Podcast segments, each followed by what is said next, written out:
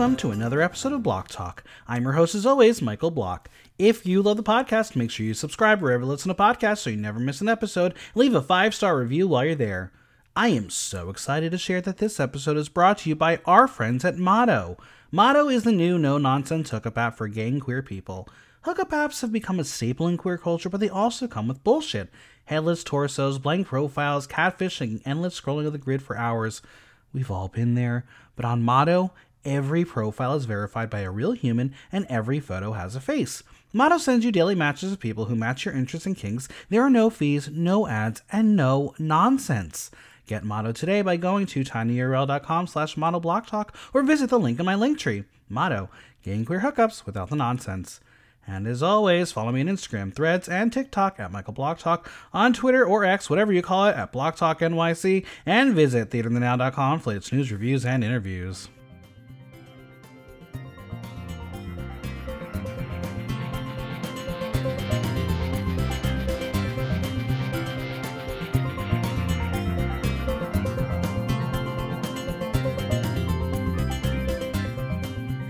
Mabuhay! In the grand tradition of making the girls do the most, the second season of Drag Race Philippines gave us a split premiere as they had the girls attempt to make a girl group track that popped off.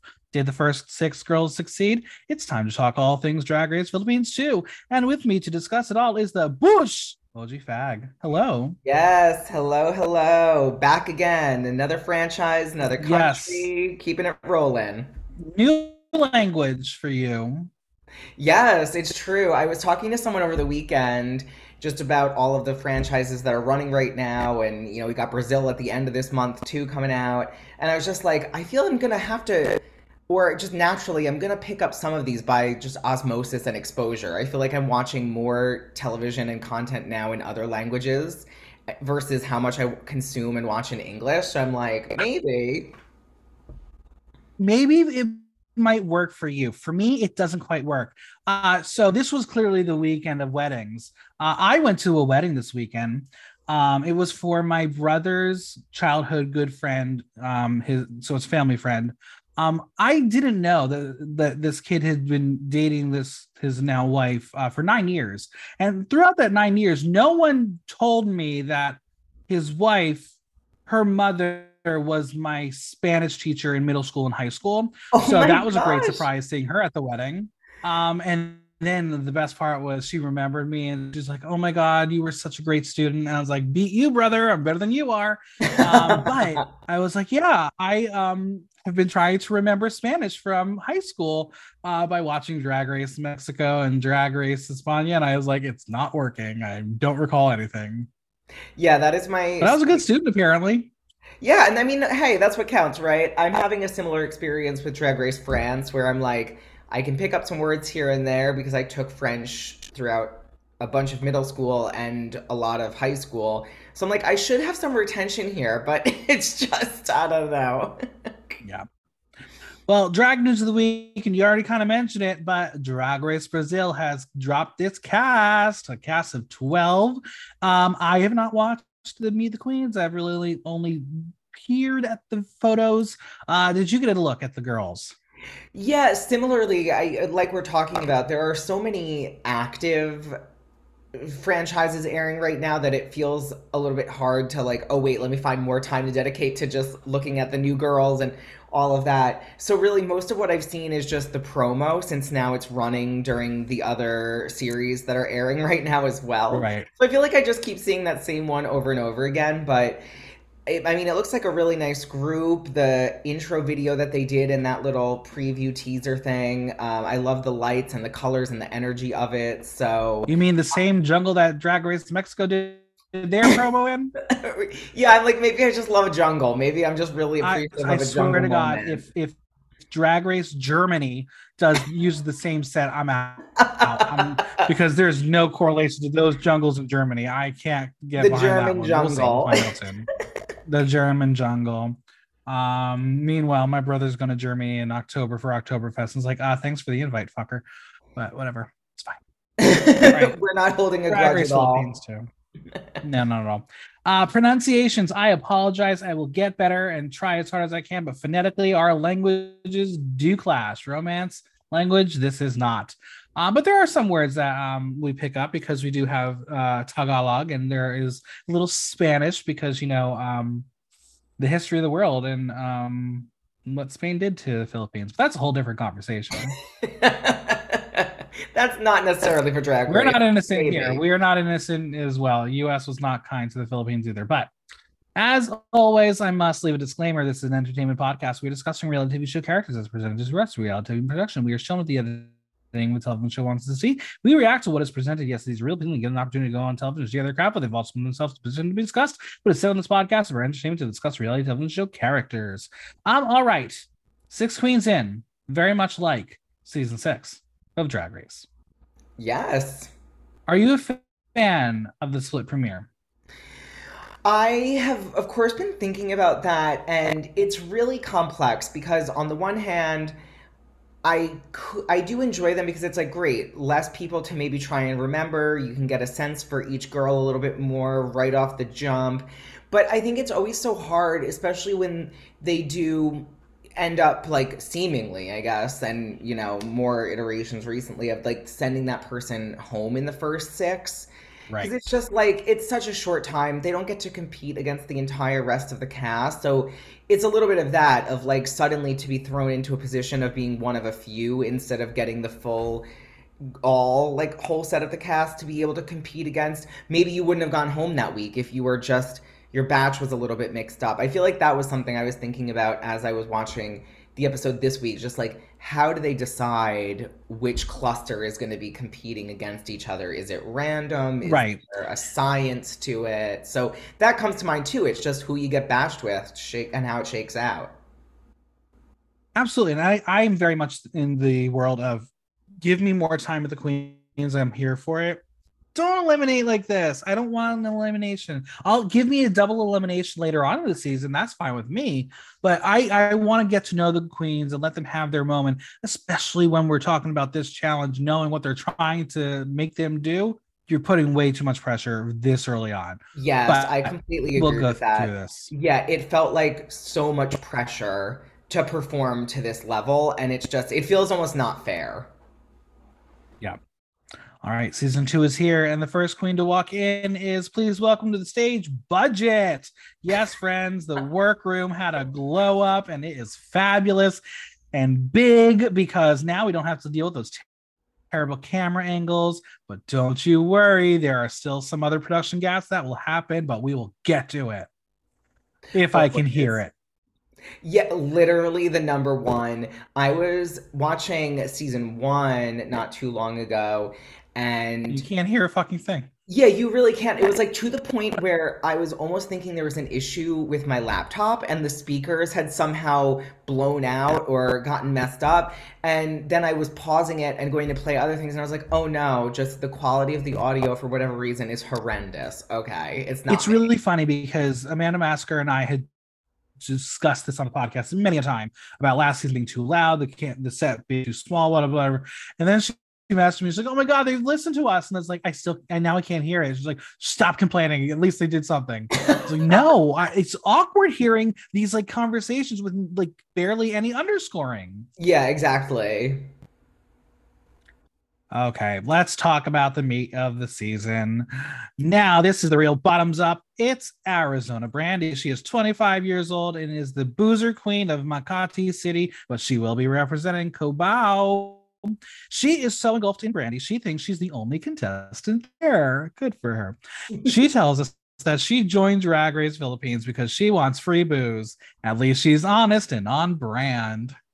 Yeah, I mean, more than anything else, I think out of this group we we get to see the branding is so strong. It's so consistent throughout. There's a clear, you know, aesthetic, all of that, very strong right from the jump. And I had feeling during the preview podcast, but it's confirmed on this episode. This is an Arizona Brandy Stan account.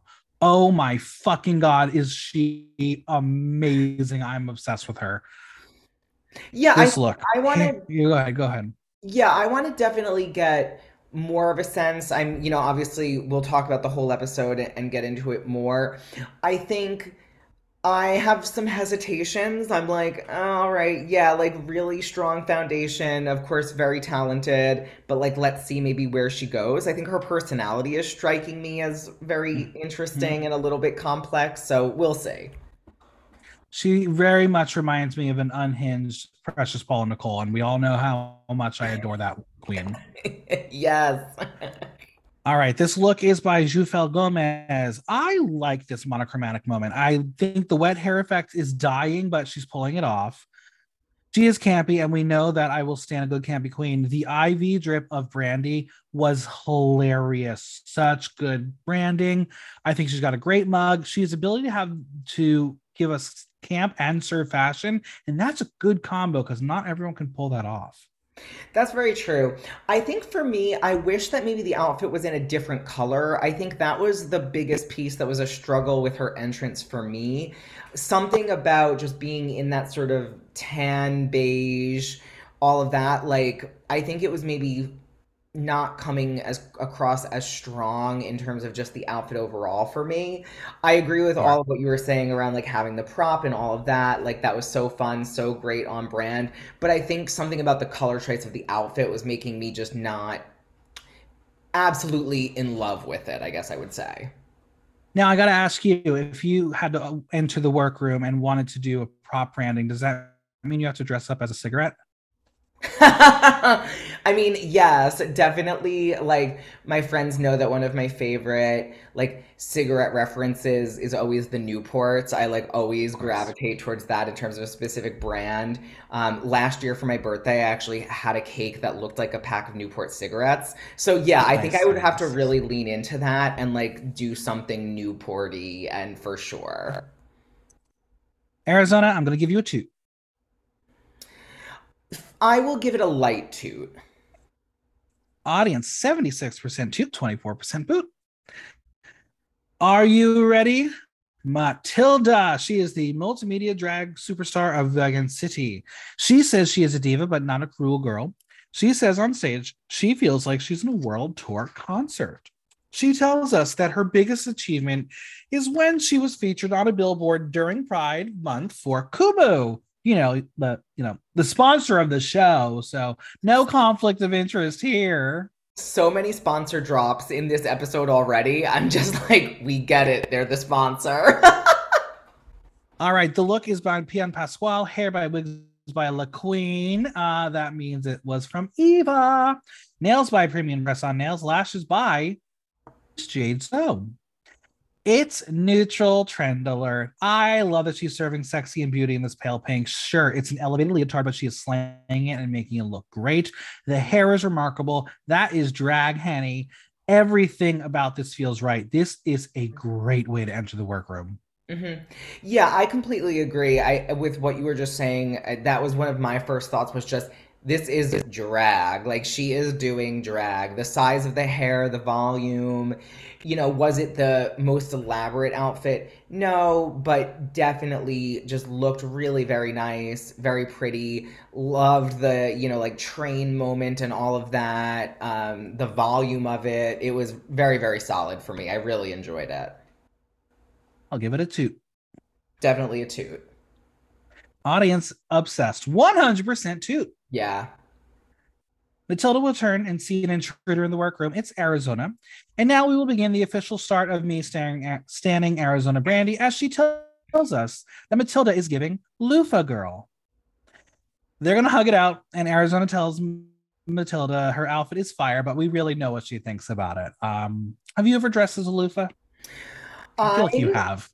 Yeah, I was gonna say I probably have. I was wearing something this weekend that was a little bit not like loofah loofah, but definitely had some feathers happening and some volume in that way.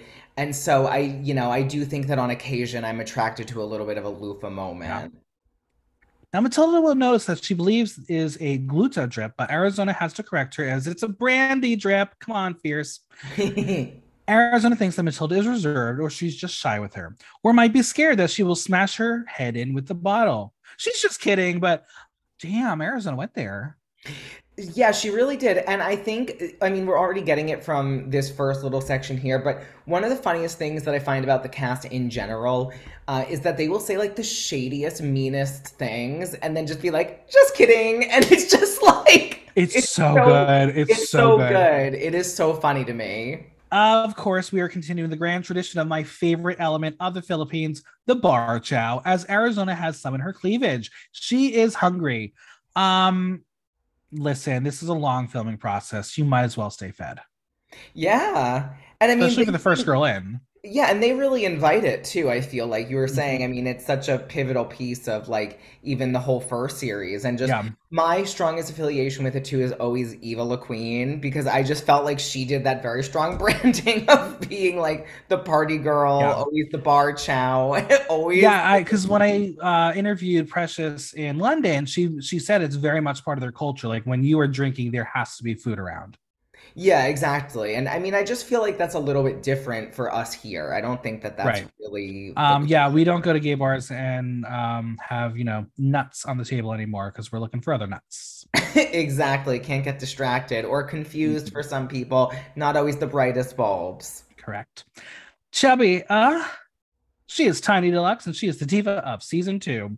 Now, I can tell that she has studied Drag Race and is trying way too hard in confessional. She also kind of reminds me of OG Jiggly in a way, but without the name, I wouldn't know who Tiny's drag mom is. And if I'm not mistaken, we're not going to hear that connection at all this episode. No. What is with the Venus erasure? I don't know because I feel like Venus was such a strong presence too, like such a personality. So it's like you think that someone who's that memorable like would get brought in immediately into the fold in terms of references and just building that. So very But listen. I'm sure we'll get a reference at some point. It's going to happen. Now, Tiny is 22 years old from Pasig City. Her confidence tells us that she will give us the looks, the performance, the talent, and of course, the beauty in the face. Math and counting on her hands is not her thing, as she tells us she has been doing drag for less than two years and is known for being a live singer compared to a lip sync artist. Tiny says that she is here to break boundaries and stereotypes. Good for you. Yeah, I mean, I'm like, let's let's see where it goes, maybe, you know, because I'm That like, part. yeah, I mean, that yeah, that's always something to see. So. The Look is by Arwen Morales, hair by Martha Amethyst. It's Hora the Explorer. I think this is fun Dora bonding. Uh, she's giving you the colors we know in a very cute drag approach. Uh, and for those who watch all of the Drag Race franchises, this is the second Dora reference in uh, episode this week because Flor did a Dora reference on Drag Race Down Under. mhm. Teeny Tiny is clearly not afraid of her body with that silhouette, as Arizona will say she's the Filipino candy muse and she's going to serve things that might not be right for her, but she's still going to wear it. Uh, let's talk about it. The skirt is a tad too high, as you can see her panty. I think the whole thing needed to drop an inch or two, add a bit more material. Love the hair, perfect for the illusion and styled so well. But you know what? Tiny, she's just a fun time gal. Yeah, she really is. And it's like you get that right off the bat. It's just, you know, she's going to be a personality. She's going to be big. She's going to be loud. She's going to let you know. Um, and I think she's going to hopefully make for some great television. I Yeah. agree. I mean, the. You know, the the entrance look choice probably could have been a little bit stronger, changing some of the elements a little bit and all of that. So that kind of lands somewhere in the meh, I think a little bit more. But yeah, I mean, clearly a very dynamic individual. I will give her a soft toot. I will do the same. Audience 70% toot, 30% boot. It is greeting time, and as Arizona says, it is Candy Muse. Um, I don't think Tiny appreciated it though. Never want to be called out as another queen the moment you make your debut, but she's not wrong. Yeah, I think exactly. It's probably, you know, in a way, I think you could say, "Oh, that's really flattering because Candy made it really far." So I feel like that's that would be my approach to it. Would be like, Right. "Oh, I remind you of someone that's a notable character that's been able to make it really far in their times on the show. Like, thank you so much for drawing that comparison." But exactly, when it's your first moment for someone to make a comment like that and immediately say, "Oh yeah, you remind me."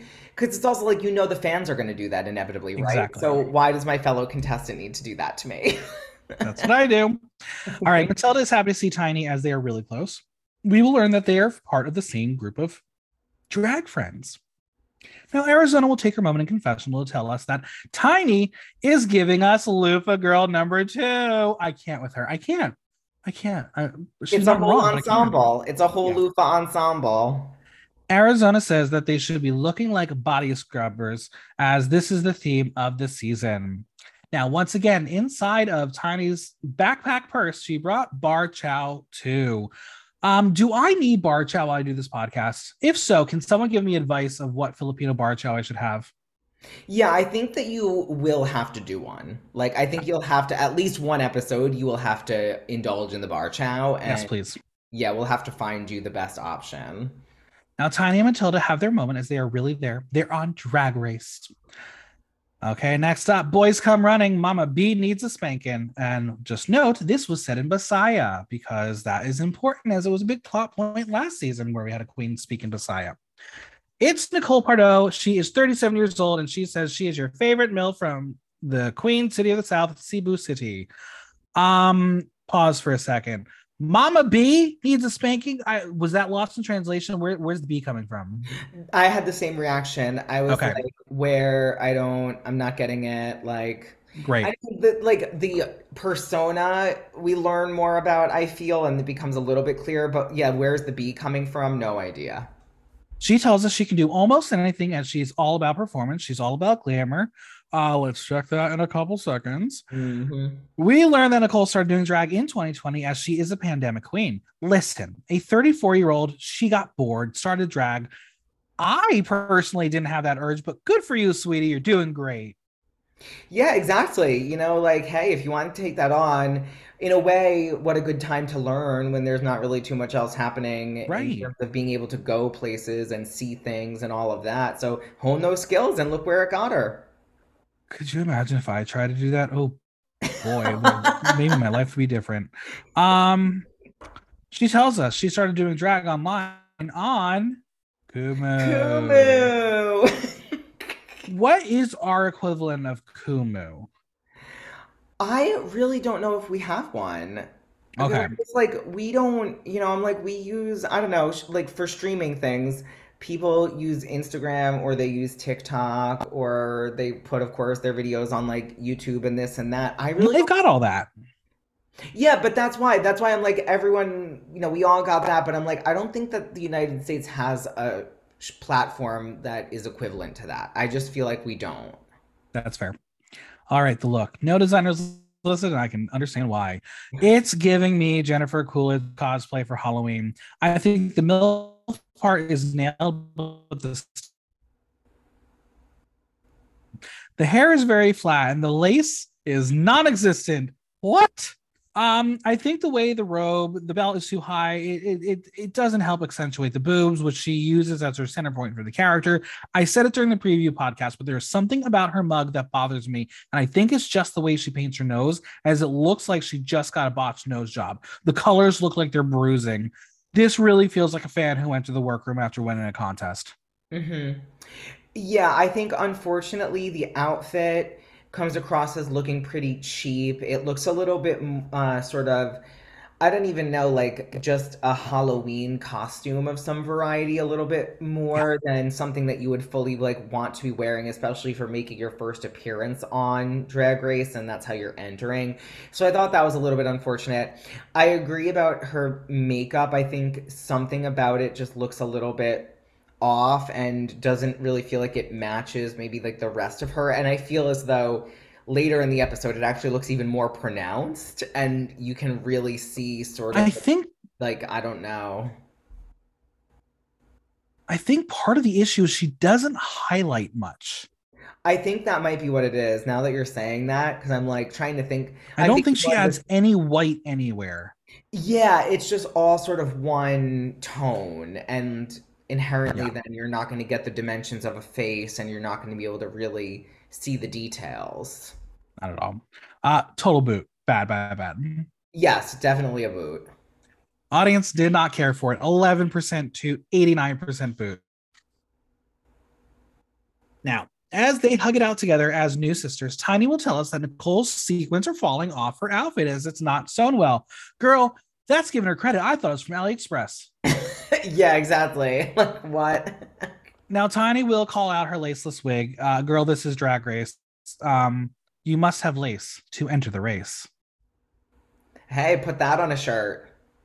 I think I might. Thank you. I was waiting to see if you liked it. Great, guys. We have new merch. Yeah, exactly. New merch alert. New merch alert.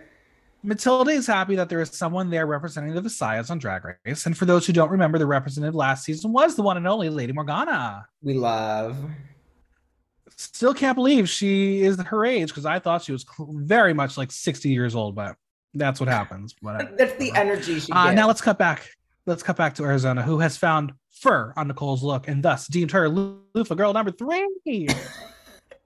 I love just, like arrived. the commitment to the everyone is going to be a loofah that she was like fur. I'm counting that it's a loofah. like, oh. Nicole, Nicole will be asked how was the trip, and all she says it was fine and she couldn't sleep.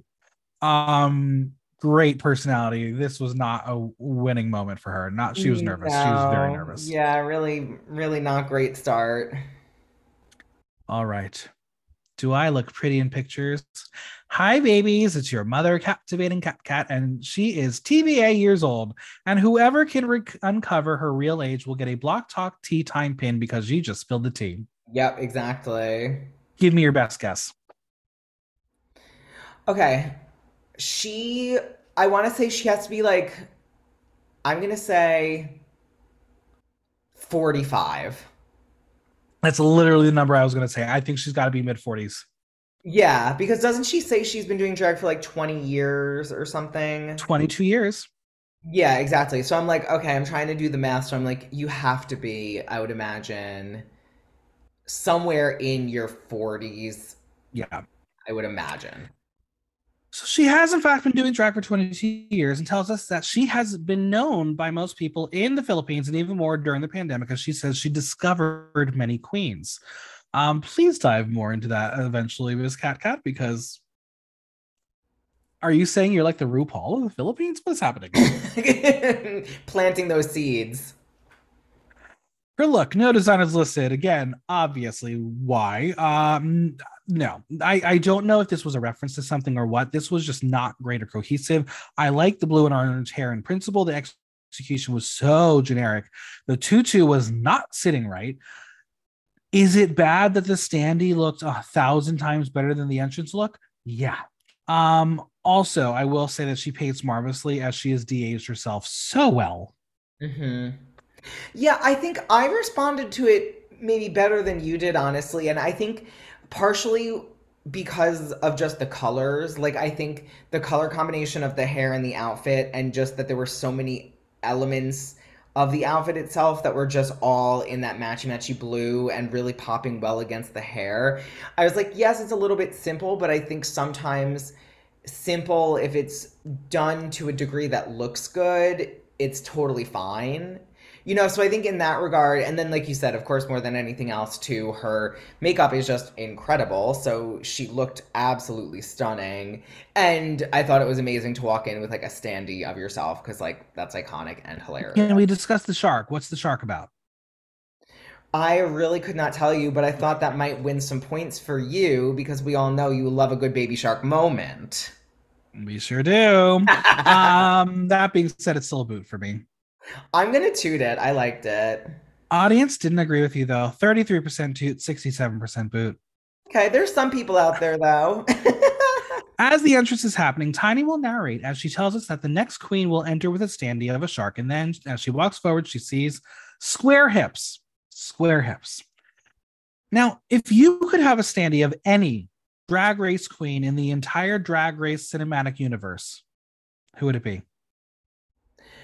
I'm actually gonna go. I think with Alyssa Edwards. Okay. Uh, what look? I want to say that I would go for like a very early one where she. I'm thinking of like the black and gold one. You know, sure. like yes, I think that because that just feels like very quintessential like sort of even if of course she's much more like polished and all of that now like it just feels very quintessential alyssa sure and absolutely. also i think she just has such incredible facial expressions that like having that memorialized in a standee and just being able to have around would be really iconic. Would you talk to her all the time? All the time? Absolutely. I'd I'll, I'd tell her a bunch of secrets for Alyssa Secret, the reboot. I love it. Now, our cat will say hi to the Pop Girls, which will be a name you'll need to remember later on in this episode. Also, POC roughly translates to exactly or accurate. So it's used in a way that we would use someone as looking right. Hmm. So POC is like right. As she gives her greetings, it's all happy and fun as they know who she is. Tiny tells us it's high time that Katkat is on Drag Race because of her experience, and she's probably been doing drag before she was even born. Shade, but actually, pro- basically true. Yeah, exactly. Like accurate shade. Matilda will call her Grandma Shark, and that is the nickname I need to stick. It is still Shark Week here, so um, that's a thing. Also, she tells us that she is so legendary to expect a lot of her this season. Um, are you a fan of Shark Week? Do you do you partake? I used to partake more. I enjoy it as like a cultural moment because I Sure. feel as though it's easier to find fun, honestly, like snacks and things. Um, Mhm. actually, just over the weekend, I was enjoying some lovely shark gummies, Oh, and I was yum yum. incorporating them into one of my performances that I was doing over this past weekend as well. So, also very apropos. Are you Team Meg or Team Bruce? I think I might be a team Meg, just if for nothing else, then it's very close to Megan, the iconic Sure, movie of the year, one of my top faves. Yes. All right, now it's the battle of the orange hair as Katkat calls out Arizona for having the same hair. Katkat will be like, "Can you change it?" It as she like fake slaps her. Um, so yes, Katkat very much is the entitled queen of the season. Oh, a hundred percent. That energy right away. Arizona tells us that she will be her competition as she's a legend, but tells us she's sadly deteriorating and having a hard time moving already. She's kidding. There, it is again. That just kidding. Over and over. It's her catchphrase. It really is. Um, now let's get to the heart of Katkat. Matilda tells us that she has a lot of issues and voices them on social media.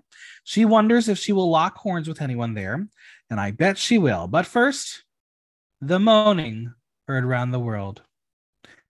It's raining men. Hallelujah. Um, also, I love that she turned her head to the girls and she said men, and then the fact that Katkat didn't scratch her eyes out, but hey, let the girl have her moment. I was thinking the exact same thing, but also just like how iconic and so good. Like that is a great way to enter and is so much fun. I loved it. It is Miss Jade So, and that is a miss within one.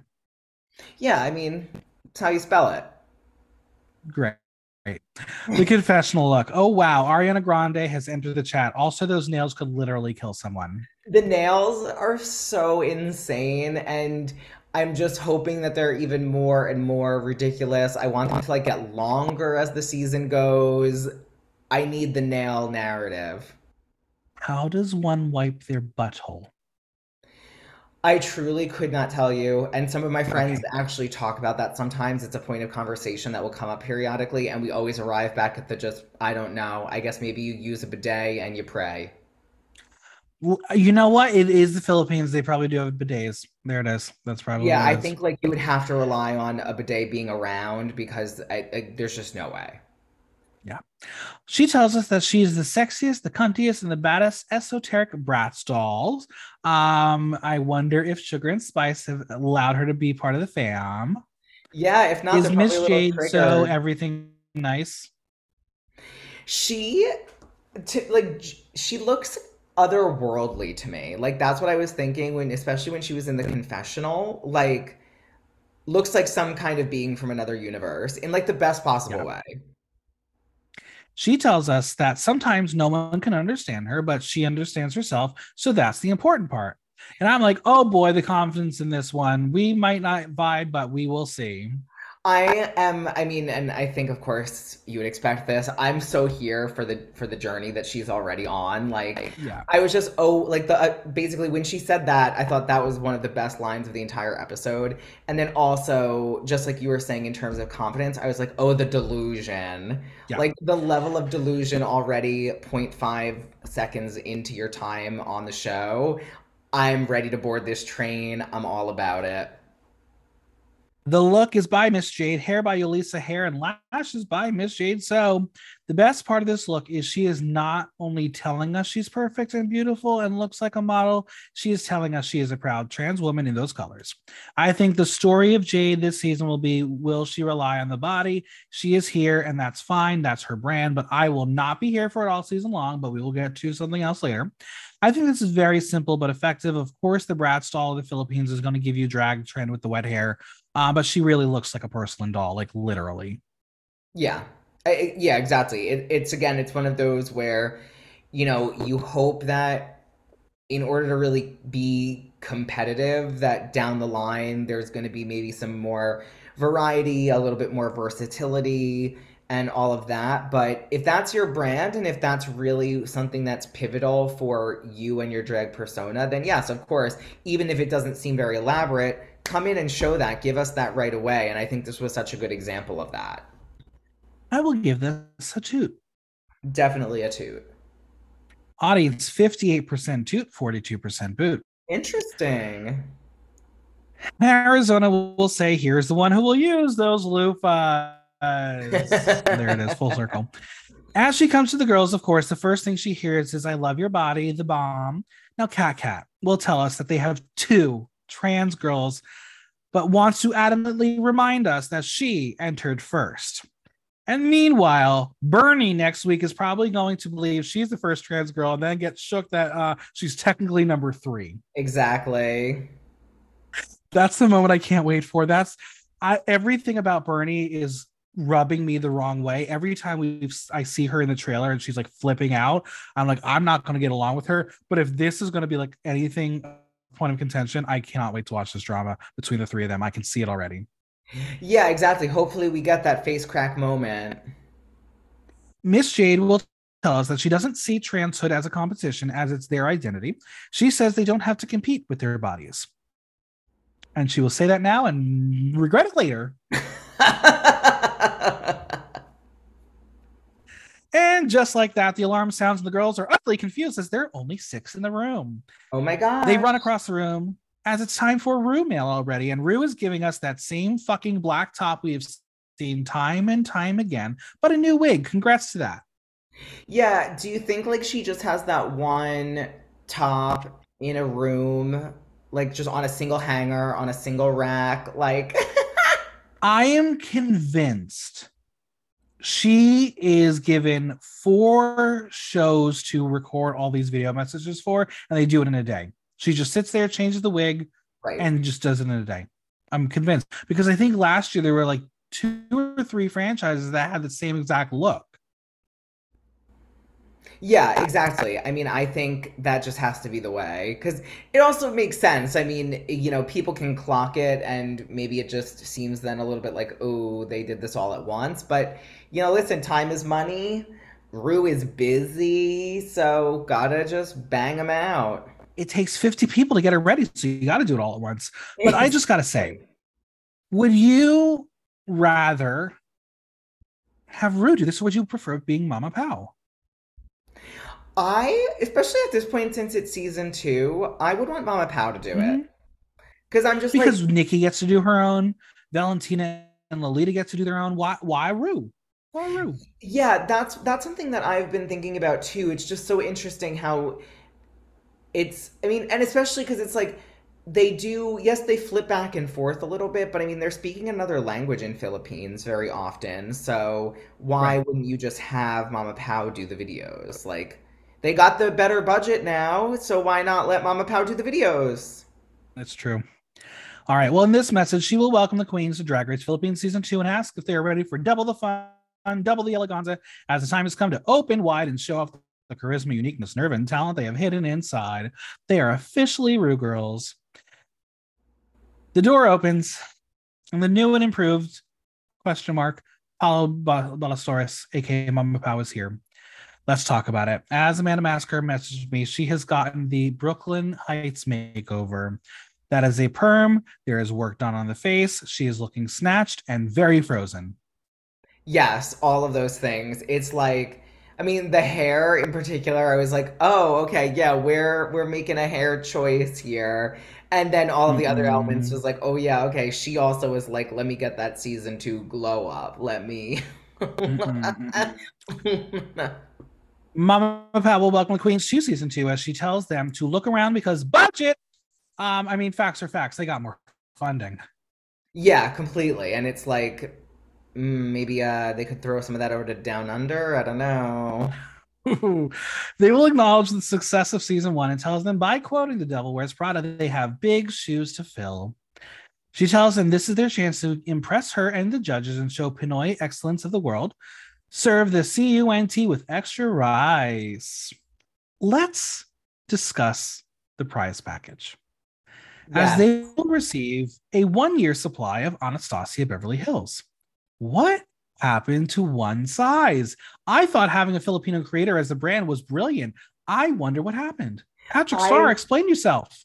Yeah, I had the same reaction. I actually wanted to make sure that I caught that it changed, so I like rewound it, I think twice to be like, wait, now we're I mean, is is Anastasia Beverly Hills the reason why they have this budget? I'm thinking that's where my mind went, right? Like maybe it's just they found Philippines to be very successful, so they were like, let's really absorb this and let's align Yeah. who the sponsor is for the makeup prize. But yeah, I think there was something nice about having it be one size, and so I was a little bit disappointed, I guess, that it has changed because I'm like, it felt Yeah. distinct, unique. You know, it felt like of the culture and more connected to the franchise. So it was a little disappointing. I mean, clearly Patrick Starr is not jilted by it because I did see Patrick at um DragCon this year in LA. Um, so she's there, she's having a fun time. I watched her get some amped accessories, jewels, Ooh. um, along with all the other Filipino queens because they don't have these kind of jewels. Um, as I've said on the podcast before, when I interviewed some of the queens, they basically told us that, like, yeah, when Jiggly would come, she would bring her old jewels and give it to them because they don't have those drag jewels there. Yeah, well, and I also remember that from season one too, right? Like, was it? I think it was maybe Lady Morgana, right? Like, Jiggly left her a Yeah, ring, and they showed it when yeah. she was leaving, when she got eliminated. I mean, I'm not going to say how much the bitch spent, but Precious Paula Nicole spent a pretty penny on amps accessories at the end of DragCon. her, her and Eva Queen, I was helping Eva out a little bit. Um, they were just like, "Here's the colors I want. Give me." Yeah, I mean, if they got that Drag Race money now, get those accessories. Um, now also they are going to get one million pesos powered by Kumu There it is again. for their very first mini challenge. It's time to face their fears as they have to pose for their lives. We have some guesses of jumping off a building, diving underwater for Matilda. Captivating Katkat shares she's scared of monster cocks, 12 inches. I know that's not your biggest fear, but what is your biggest fear? I think my biggest fear is probably actually, um, I mean, it sounds a little ridiculous, but like cars slash getting hit by a car. Okay, fair. That's fair. Have you ever been in a I car I do a lot I do a lot of walking all the time and not at this point in this moment in my life, not necessarily like in cities and stuff a lot. So it feels as though, granted, not even being a walking individual in the city it always feels like super friendly for pedestrians, but I feel like especially out in places that are a little bit more suburban, it's like there's very often no sidewalks. People are just driving all kinds of Mhm. crazy up and down the roads at alarming speeds. And so sometimes I'll just be walking around and I'm just like, "Uh, this is how I'm going to go. And I just am not even going to see it coming. And that's kind of horrifying. So you probably were very triggered. Let's call back all the way to Dragula season four, um, in that first challenge where Astrid and the um the truck lights in that uh maze room.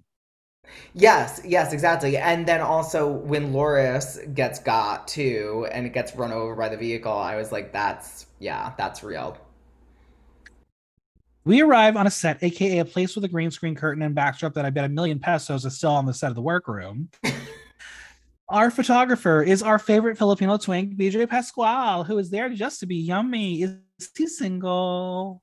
Asking for a friend he is just one of those people that you're like you can't help but kind of be jealous of because it's like he's so attractive but also has that kind of cute like innocence and just seems yeah. a little bit like just a lovely individual. And it's like is there anything that is flawed about you? Because it seems like no and that's not fair. Well there might be something that's flawed but we'll talk about that when we discuss untucked. Arizona brandy is up first and she is just drooling at bj um he is not a fear, but she is going to face him head on. Hey, hey. After two quick clicks, Mama Pao is like, wait, something is missing. It's extra special guest star. No, no, not the pit crew. He's just the escort for the tarantula. Oh, hell no. Uh, that felt like a real reality TV throwback to me. Because oh, yeah. Like, you know, America's Next Top Model. Never forget that photo shoot. Arizona is scared of spiders. She'll last literally two seconds of lying before she tells us, yeah, she's not a fan. We learned that the animal is non venomous, but I will say that um, it is fierce. It's very, very fierce. That bitch is crawling up the neck, but she won't scream like she does when um, she finds one in the bathroom. What? How are you with spiders? I am also really not a fan of spiders. I've gotten I don't even I couldn't even tell you why. It's just whatever. But like I've gotten some pretty gnarly spider bites previously. Ooh. Yeah, and even the ones that are not, you know, venomous or this or that, like they can really blow up your skin and make it look so crazy. And it can go from zero to sixty real fast. So yeah, I I really also do not enjoy spiders. So this might be a little bit hard for me to do if I was in that position, especially when the queens talk about like the legs sticking into their skin. I was just like, "Oh no, not me." Yeah, I I mean, I'm not too fond of spiders. The only spider I like is Tom Holland. I can get on board with that. yeah, yeah. BJ will say that Arizona brought a lot of personality and she did well. Matilda is up and she is posing for her life with tarantula and she will bring it on. And that baby is crawling on the shoulder like it is a part of the look. She tells us that she had a childhood friend who had snakes and iguanas, so she's not that shook. Then the man will literally put the bug on her face, and I was like, but why? There was one moment when she had her eyes closed, and when she opened them, there was a snake butt in her view. And that's when I would be like, I quit. I'm not playing no more. Yeah, exactly. Like put it on their uh, the other parts of their body, fine. But when they started putting it on the face, again with like the sticking of the legs in particular, I was just like, oh no, no, could not be me. BJ says that she gave a lot of facial expressions and they were all cover worthy. Tiny Deluxe is posing, and that tarantula gave her a beard. The spider will dig into her skin, but she knows she just has to look pretty. Nicole Pardaux will immediately start with um, the spider, which is gonna like like take up her entire face. BJ, like it's a pity because she had her chin down and the color of her skin looked great with a spider. Great, good for her. I'm also just like, what does that mean though? I don't like... know. now, captivating Katkat will give us the 2000s drama that we needed, where she is freaking the fuck out before the spider is even put on her damn face. Oh yeah. BJ tells us that obviously that Katkat was the most afraid of the spider, and it showed. Her photos were met, and it didn't help when Mama Pao was like, her nails were freshly filed. Don't tell the girl that. She's scared. I thought her final finally looked cute, yeah, though. So I don't know. I was like, honestly, maybe it was just her makeup again. Maybe she just looks so stunning. Finally, we have Miss Jade So, and she says it tickles. It's a little bit painful, but pose. She was born to do this, as she's a fucking star bitch. Yeah, and I was also like, clock how a lot of the time it was not anywhere near her face. It was like on yeah. her chest. The final image, it was in her hair, not on the face. I was like, hmm. Now the queens returned from the studio through either the entrance, so either big fake or it was a different set. I don't know. Someone tell me. Um, were they afraid? Of course not. They, don't say no. No one's gonna admit they were afraid. The queens will take the time to get out of drag because we are going to delay the results to give us some content. And we're going to get a lot of important content in this moment. Yes. Katkat tells us that she has known Arizona the longest of the queens there. Arizona will be like, when we first met, you gave me so much attitude saying you didn't know me. Katkat's like, did I really say that? And Arizona's like, I swear. Um, and she's like, well, it's because you weren't famous. Love this dynamic already. Same. It's just it's the diva energy. It's the I'm incredibly important, but also, oh my gosh, did I really act that way? I can't believe it. I love it. Arizona says that people always say that Katkat is rude, but she thinks she'll get to know her better this season. In an interesting way to get out of drag, Nicole will keep her breastplate on as the face is gone. And that face is going to gag Katkat as she's like, Who is this man? comparing him to a workman that they let in. So is this like the Trixie Mattel of the season? I think so. It's like the wild because I also, I mean, agree. Granted, the makeup skills are not the strongest, but like it is one of the wilder transformations. Tiny will take it a step further and say that Nicole is dad. And Nicole is like, they called me daddy, but I'm a MILF. Call me mother. I mean, poor Caden and Los Toast.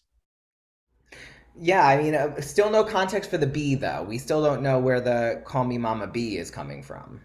Yeah, don't know that one. Now, Tani will tell us that for her first time in full drag, um, she's doing it with pads, stockings, and tights, and a corset and a glue down wig. And I'm like, what did you do before? yeah, I was like, what level of drag were you doing before then? I don't get it. She's a legit drag queen now. Tiny tells us how she and Matilda did a gig together during Pride, and she asked her how much is her talent fee for it. Did they have the same rate? And she turned to her and said, Why? You're not a drag queen, you're a singer. Invalidating her drag. How rude. She said she was joking, but Tiny is like, What if I told her she's just a dancer? But they're a okay now. Allegedly. Allegedly. We'll find out later on. Exactly. We're going to head over to Cat, Cat, and Jade, and this is going to be the tease of the conversation I wanted when I mentioned it in the preview podcast. Katkat will say this is the first time she's seen Jade with no makeup on, and she's only seen her on TikTok. She jokes that she's so beautiful only on TikTok. Great. the shade, the shade. Great con. She asks her how long she's been doing drag, and Jade says that when she was 14, she was doing drag makeup in her bedroom. So, yesterday. For 24 hours. Her first performance was on her sister's 18th birthday.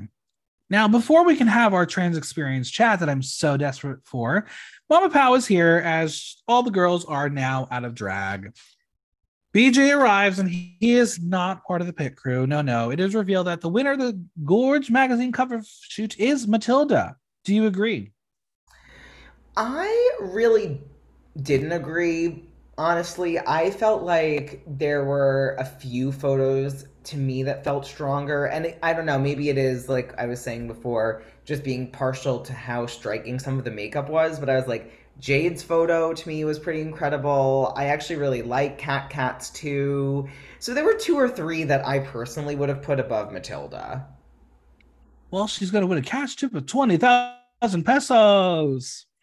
For the first Maxi Challenge, they will start with a boom and a bang. Are they ready to pop off Ate? Because they're going to sing and dance in their own girl group. Whoosh. Now, first off, according to a Google search, whoosh is a term when something is extravagant. Oh, I love that. Is that what you would have understood the word to mean?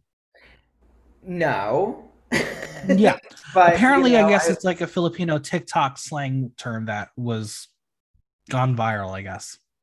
Mm, okay. Yeah, I would have thought that it was just sort of like a uh, like an exclamation or something, you know, yeah. like just like a extra thing, sort of, not like like a, a boom to ring. yes, exactly. they will each write their own verse that embody who they are and showcase their unique talents and personalities. They will have to choreograph themselves as well as come up with a group name. And also, Mama Pao says they have to prepare for a nerve wracking showdown, which do we did we get that this episode? Is that a tease for next episode? I guess more on it next week. Yeah, that's what I was thinking as well. Like, I'm wondering if it's supposed to be this alluding to something that's going to happen when the groups combine, and it's like you got last year we had that like pop off ate moment after um, the Flex Bomb girls went and the both groups are on stage doing the right, dance off. right, exactly. So that's why I'm like, is it maybe going to be? But I don't even know what that would look like because they're having them compete in these different batches. So Right. As the winner of the mini challenge, Matilda gets the advantage of choosing her verse position and the others will fight it out. We've never really seen that done before. Do you think it's important to pick your placement and where would you want to be? Yeah, I was having a similar thought, just like that. I feel as though this is the first time they've ever given someone this kind of advantage, which is very interesting. Um, I do feel like I would probably want to go last. I think someone who does go last, it's putting you in a pressure spot because then you have to make sure that everyone else didn't outshine you. But also, it means that you're the last one that they hear. So as long as you can like really bring it all the way, then that might help you stand out as being the most memorable. So I feel like I'd opt for that. I would always 100% pick first because when the fans learn the lyrics, they're going to remember you first. That's a good point. Alaska is known for going first. Lawrence Chaney is known for going first. We've had so many iconic first placements. Like, I, I mean, even Boom Terrain, that like going in, starting with a bang is always a great option, unless you're just really good at what you do. in the UK, do you remember? Because I'm like having trouble recalling it just offhand, and I'm going to ask you something, and I know you're probably going to say I have to retain all this other stuff Let's figure it because out. I know that I've done this to you before. But did Bimini go last in UK Hun, or was she in the Yes, middle? she was last. She was okay. See, so I'm like, for me, I'm like, release the beast, Bimini. That hmm just always stands out to me, and that was the last verse. First, it was Dancing to a Highland Jig, then the Fashion Queen A'Whora. Um, then we had T A Y C E into the floor, talking about weave, and then Release the Beast. Yeah, so I think for me, I'm sort of like the sometimes the last ones end up standing out to me. So You can always ask me about UK Hun because that's something that will always live rent free in my mind and is as it should to one of my alarm clocks. Like literally as it should for everyone, because I also revisit that video and could just watch it forever because it is so good. I will go back and watch just th- like that part of the episode um because it's just it's one of my favorite drag race moments in the history of the franchise. Oh, I would 100% agree. It's just so iconic. It was so incredible, and it continues to endure. Now, if this is not too much information already, Mama Pao reveals that they will record their verses with two of the four sister members of the girl group, Fourth Impact. I have learned that they won the show World Champions of the Performing Arts and are alum of the 12th season of the British edition of X Factor. The British version, Yes. that's very interesting. Yeah. Mama Pao will remind them that one of the queens will be eliminated at the end of the day tomorrow. Who will it be? Get into it. The girls head to the table where we see six pieces of paper and six pens with feathers. And I was like, I want a pen with a feather. They look so gay. Um, and kind of a tease to the runway. Yeah, actually, that tie-in though. Matilda is congratulated on her win as Tiny is a bit bitter. It's time to listen to the track and the girls are bopping around. Now, I have a question. When we watch the girls listen to the track for the first time, is it just the music and the chorus? I mean, I'm assuming there's no place for verse lyrics, so it's up to them to know if they're good at figuring out rhythm and timing.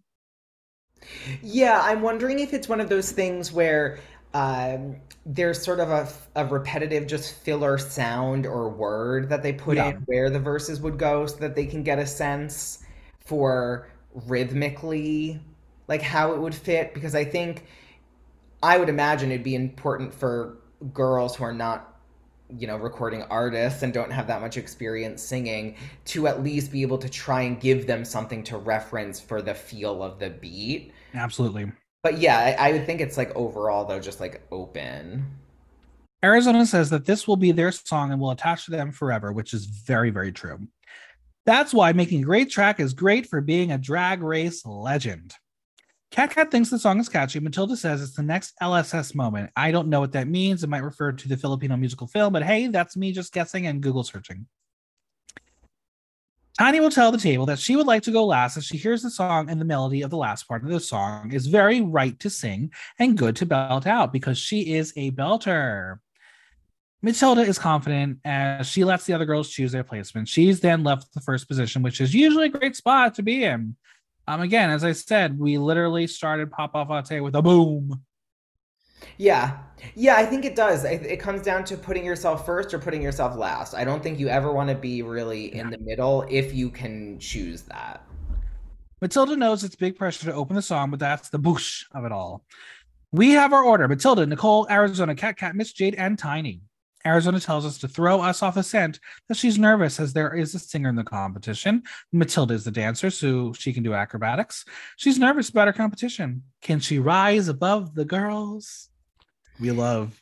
Around this part, that's where I was thinking in particular around how they sort the girls and how they put the groups together because I'm like, was that just random that they had someone who's like, I'm a singer and someone who's like, I'm a dancer? Or were they sort of trying to mix them up and maybe we'll find a similar makeup?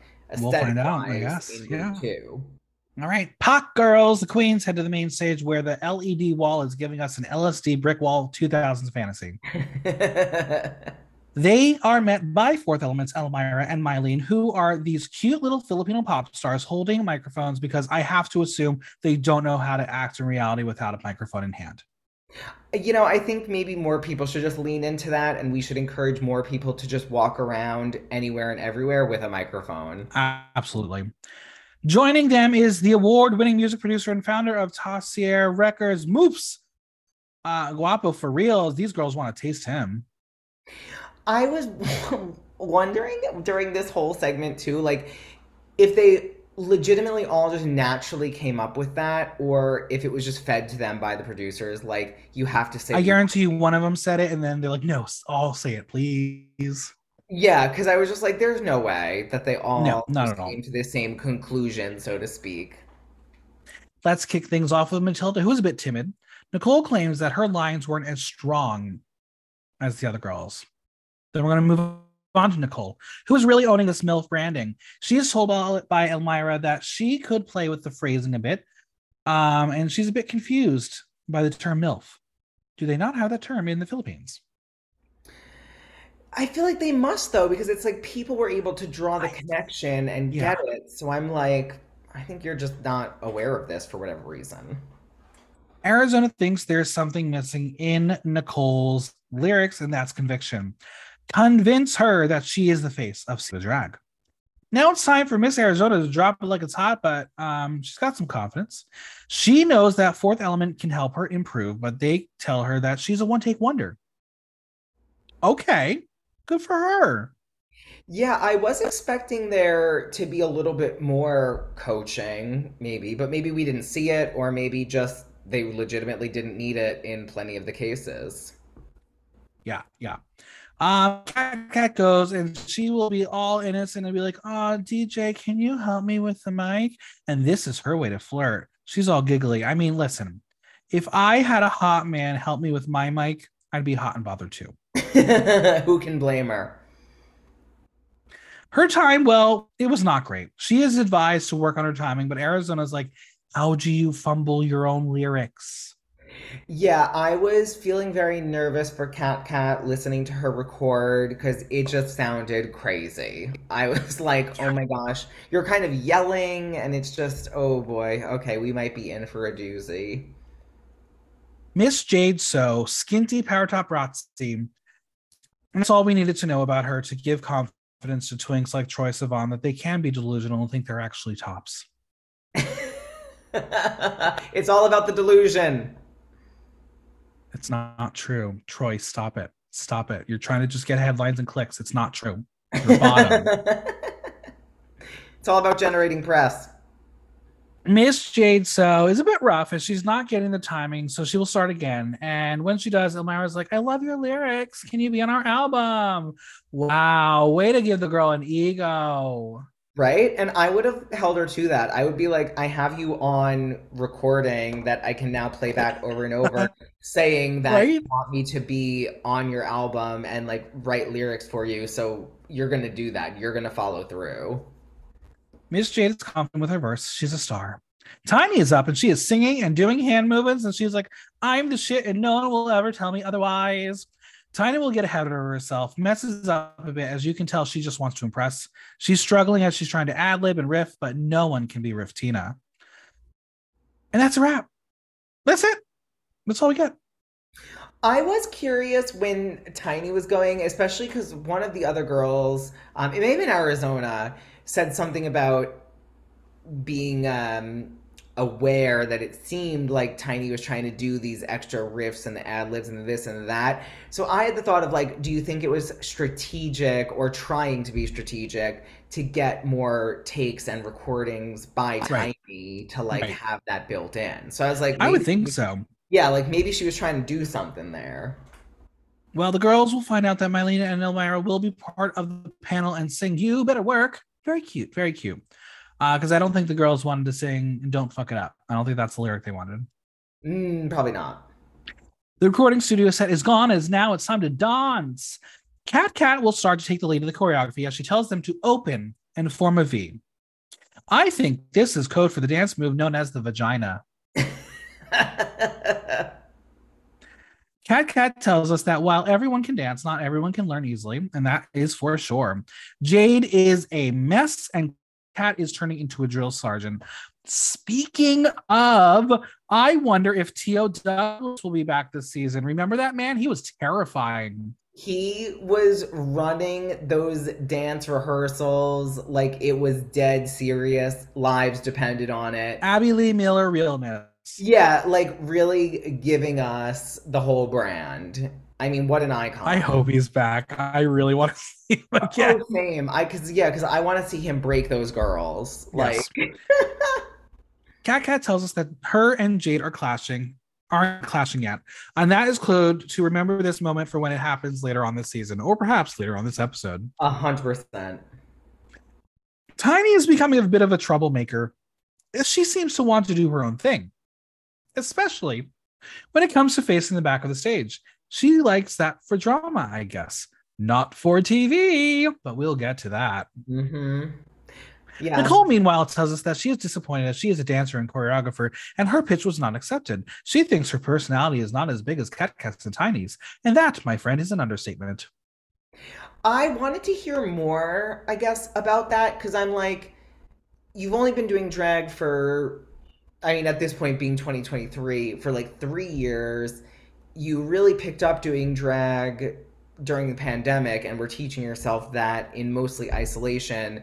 So I was wondering, like, does she have previous experience before that as a Right. dancer choreographer? Is that something that she picked up somehow as well and thinks that she's, you know, like this big? I had a lot of questions about that. What do you, what do you, okay, let's let's figure it out. What do you think she did before she started drag?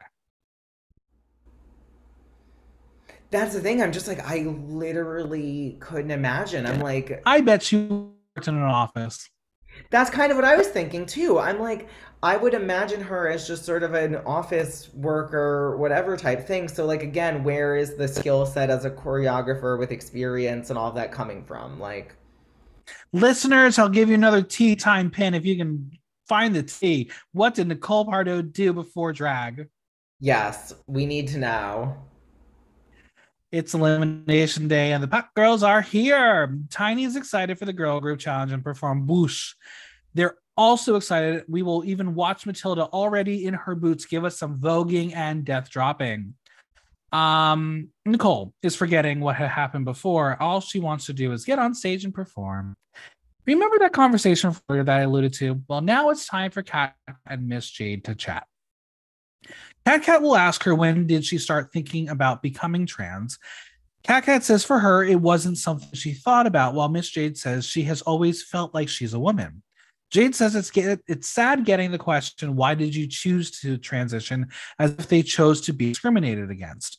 She says it's not a choice, it's who they are. Nicole will pipe in and commend them because not all trans people can fight people who think that way. Katkat says they they became strong because they were bullied their kids for being this way, and she says they grew up and realized it wasn't right. Katkat is proud of her and Jade that they are on season two because they are the first ever trans representation in Drag Race Philippines. And again, Bernie is watching this being like, fuck off, I'm here too. Somewhere out there. Kat likes that they are seatmates. They are trans power and combined forces. Kat is going to mention the need for the SOGI, which is the Sexual Orientation and Gender Identity Expression Equality Bill. She says it's for their rights, but for all rights, everyone. Jade says that the fact that they can talk about it here will give it a higher chance to raise awareness.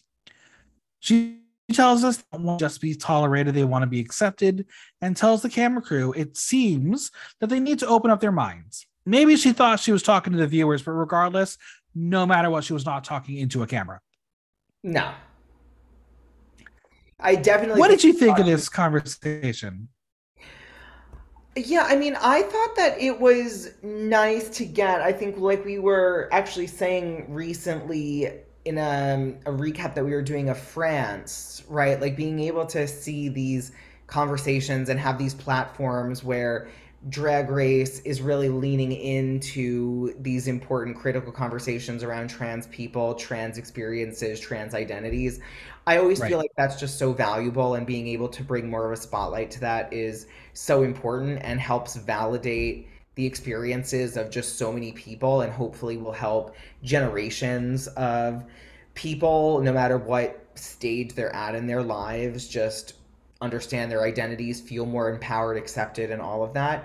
Um, and I do appreciate too that there was this tie to a specific political piece, you know, sort of serving as a call to action, because I feel like we don't always get that flair in the international franchises. Like, I think sometimes it's brought up, and especially in those segments of time that have been around really heightened political moments in the United States, we've gotten those layers but I don't think that always comes through in the international franchises. So I think right. it felt very important that the conversation happened and that there was again a specific reference to something politically that could impact the lives of so many people. Right. I maybe it's when Bernie will appear. Maybe that's what they're saving it for. But I'm very excited, and I know that they're going to have a discussion about the trans experience in their very, very different generations um, because the experience Katkat has is not the experience Jade has. And I think that's so important for viewers to understand. And I think having that conversation is going to be huge. Yeah, definitely. But that's all for today. I'm sure we will have more of these deep conversations. Um, but this is an important start it's time to hit the runway for the very first time this season. Mama Pao is continuing, as Amanda says, the Brooklynification as she is dressed as Brooke Lynn Hytes once again. it's a full like body snatch, like literally. This week, our panel comprises of digital and TV presenter, actress, and icon of trans women's rights straight from London. It's the one woman wonder, KaladKaren. Okay, when she addressed the camera, clearly the show has been listening to the podcast because we have a more natural angle as she actually will get solo time this year without Jiggly in her fucking frame. Yes. But it's so zoomed in, like baby steps, baby steps, but take it back Give us a little bit. um, next up is from RuPaul's Drag Race season four and RuPaul's Drag Race All Star season six poses Veronica Ferocity herself, Filipina maiden, Ru girl from Laguna, Jiggly Caliente. Okay, Mama Pao, we gotta slow. We we gotta like pick one thing. One thing. We don't have to give the entire resume. Right? Like, why does it have to be literally everything? Just breathe a little bit, space it out. She sounded like you doing the intro to the disclaimer to the podcast. Literally.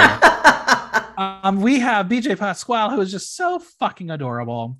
And finally, it's Almira and Mylene Cercado of Fourth Impact. Um, these girls are very flashy dressers, uh, very Asian pop princess realness.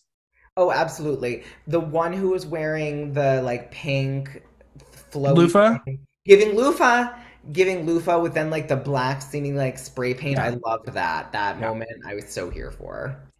Now, from what I alluded to before, we did have some issues last season with the camera angles, and we had the high volume. Um, it really was during the runway um, and everything that I took note, and the underscoring is so low. Like this was very uncomfortable. We can fix it in post, right? I would hope, and I would imagine. Could you imagine watching an actual episode of Drag Race in full silence, just dialogue? Yeah, it would just be so uncomfortable. Like it would be What's really funny though is to remind ourselves that's literally what happens when they record it. Yeah, I mean, I guess that's true. So weird. All right. Um, we are going to start with our debut performance of Boogsh and then hit the runway. Are you ready? I am ready. The girls are dressed all in red. I love a cohesive color story. I bet they were told to bring red and blue, as we will know from next week's girls. Uh-huh. Now, I know this is their first episode, but clearly they are not camera ready because a circle formation to start? No. Camera in front of you always, no backs. But it's the theme of the episode, isn't it? Yes, 100%. The lighting package for this performance was intense. I could barely see anything. Also, why a red and black backdrop when the girls are wearing red? Like, I would like to speak to the lighting manager. Seriously. It's just like it's distracting. It takes away from being able to have that distinction. It was a choice. It was, it was. All right. There were certainly some strugglers of this group when it came to the group choreography. Oh, yeah. Matilda kicks us off, and I think she did well. She looked great. I love her in that slick black, slick back pony in blonde. I think her lyrics and energy were serviceable, but as a dancer, I wanted her to go harder. Like a death drop at the end is not a winning strategy here. Yeah, exactly. I think I would agree with you. She held her own and it was fine, but someone who's branding themselves as a dancer, like really give us the intensity, really take us there. I don't know if it was a choreo mistake or what, but Nicole starting her lyrics behind Tiny, bad, bad, bad, bad, bad. I think it must have been similar to what you were saying before, just not having the stage presence and the experience on the stage yet, because I feel like they allude to it later, something about actually Tiny maybe not hitting the blocking mm-hmm. correctly. And I think that's maybe what the factor was. Yeah. But definitely look, didn't it, do any favors. Her look, it was red, and I saw nips poking out, very much MILF energy, unlocked. I think she was pretty solid, but I wanted her lip sync to actually match the energy of what she recorded. It wasn't the same. No, not at all. There was definitely a, a distinction. Arizona Brandy crawling through legs as an entrance was amazing. I love the jacket reveal to show us that she is a sex kitten. Arizona, one more shot. What a great way to end her lyric yeah, I thought her verse was really good. I think she had a lot of great moves. I personally felt like maybe a little bit more towards the end, her choreography was maybe falling off a little bit. I felt mm-hmm. like I was seeing that. Um, but plenty of the other girls were guilty of that as well, and some of them definitely well, much worse. So, well, it's in this moment that you can see there is one queen who is not in sync and thus, I thought, based on this moment, she was going to be in the bottom. But clearly, her, her critiques told us otherwise. But, friends, go look at Miss Jade So behind Arizona. She is completely off by like two beats. Yeah. And I think, too, part of it, what I feel like I was seeing with Jade, especially in the background, was like the movements were just not large either, no. if that makes sense. Like it seemed as though she was going sort of half, if that makes sense. Like the, absolutely. Yeah, it, it was just not keeping up. Now listen, Katkat's entrance with the titty out may be one of the best entrances in a song ever. Absolutely. That was a proud moment and the lyrics fit it well. Yeah, I was like when I saw that, I was like this is probably going to be a winning moment. I thought she may have had the win locked up there. The cartwheel to split was a bit messy, but I give her props for doing it at the age of 45 question mark. at the age of TBA. Miss Jade is going to be the queen they're going to force me to love. She did well in her verse because she did nothing. She posed. And if that's her good job, I just need a little more time to enjoy her, I think. Yeah. I mean, exactly. I think that's it. I think it's just a very specific brand and I think they know what she's going to give, so they're just like get into it. Yeah. Tiny was correct in wanting the position she got based on the vocals she will give. What is not giving is the black Leo and the gold boots. Surely production could have helped her with the visuals. Yeah, and also I think the stage presence. It's like it's one thing to have the voice and be able to sing, whether it's live or have it recorded and then deliver it in that way, whatever. But if you're not matching it with the energy that you're bringing on stage, with knowing the choreography, with all of those elements, it only is going to get you so far. Now, we will have a critique about her turning her back, and I'm going to defend, defend her ever so slightly and say that when she did turn her back, it was a non vocal moment that worked with the lyric of, I'm tiny, she turns, but I'm extra large. She could have made this a stronger visual moment, but I don't know if it was bottom creating. I think that when I was watching it, it did feel a little bit, and maybe it was timing wise, like it was a little bit close to saying I'm tiny and then back mm-hmm. turned. So I think maybe that's what it was. Like yeah. if it was a little bit more of a clear distinction and there was maybe a beat and then the turn, sure. that would be a difference. Absolutely. I love a key change, but um was that the face off with ATs? Like where's the other group? Give me a showdown. Um based yeah. on the judges' performances, they seemed utterly unimpressed by this full performance. Oh, yeah. That one frame where, like, they're just sitting there, like, you know, seemingly just very unimpressed and very yeah. unenthused. I was like, oh, yeah, they they don't like this. Are you ready for my prediction? Yes, I'm ready. This was the Pink Pussy Energy group I haven't seen anything or listened to the track for next week, but I think next week we're going to get our Flex Bomb girls in that moment. Yeah. I mean, I'm hoping so because I kind of agreed. Like, honestly, they looked a little bit messy. Not saying on like without cause because it's that thing too of this is your first week. You're expecting double the cast to be there and you're thrown into this needing mm-hmm. to sing, dance, choreograph, literally just do it all. So, you know, keeping that in mind, it was rough. It was, you know, not not um the most amazing of performances. And that's why I compare it to PPE's performance because on paper they should have been fantastic, but they were just not cohesive. Yes. All right, let's do the runway. Category is feather you like it or not. In honor of the runway, we will play you feather work or better late than feather.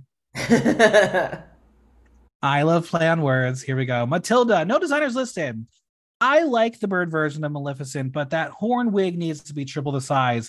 I think the feather backpack is well constructed. I love the feather. Leo has a variety of feathers that give it depth and color. The boots are perfect for this look. The ripped fishnets. Honestly, the look is so polished that it does take me out a bit. Either serve polished or serve punk.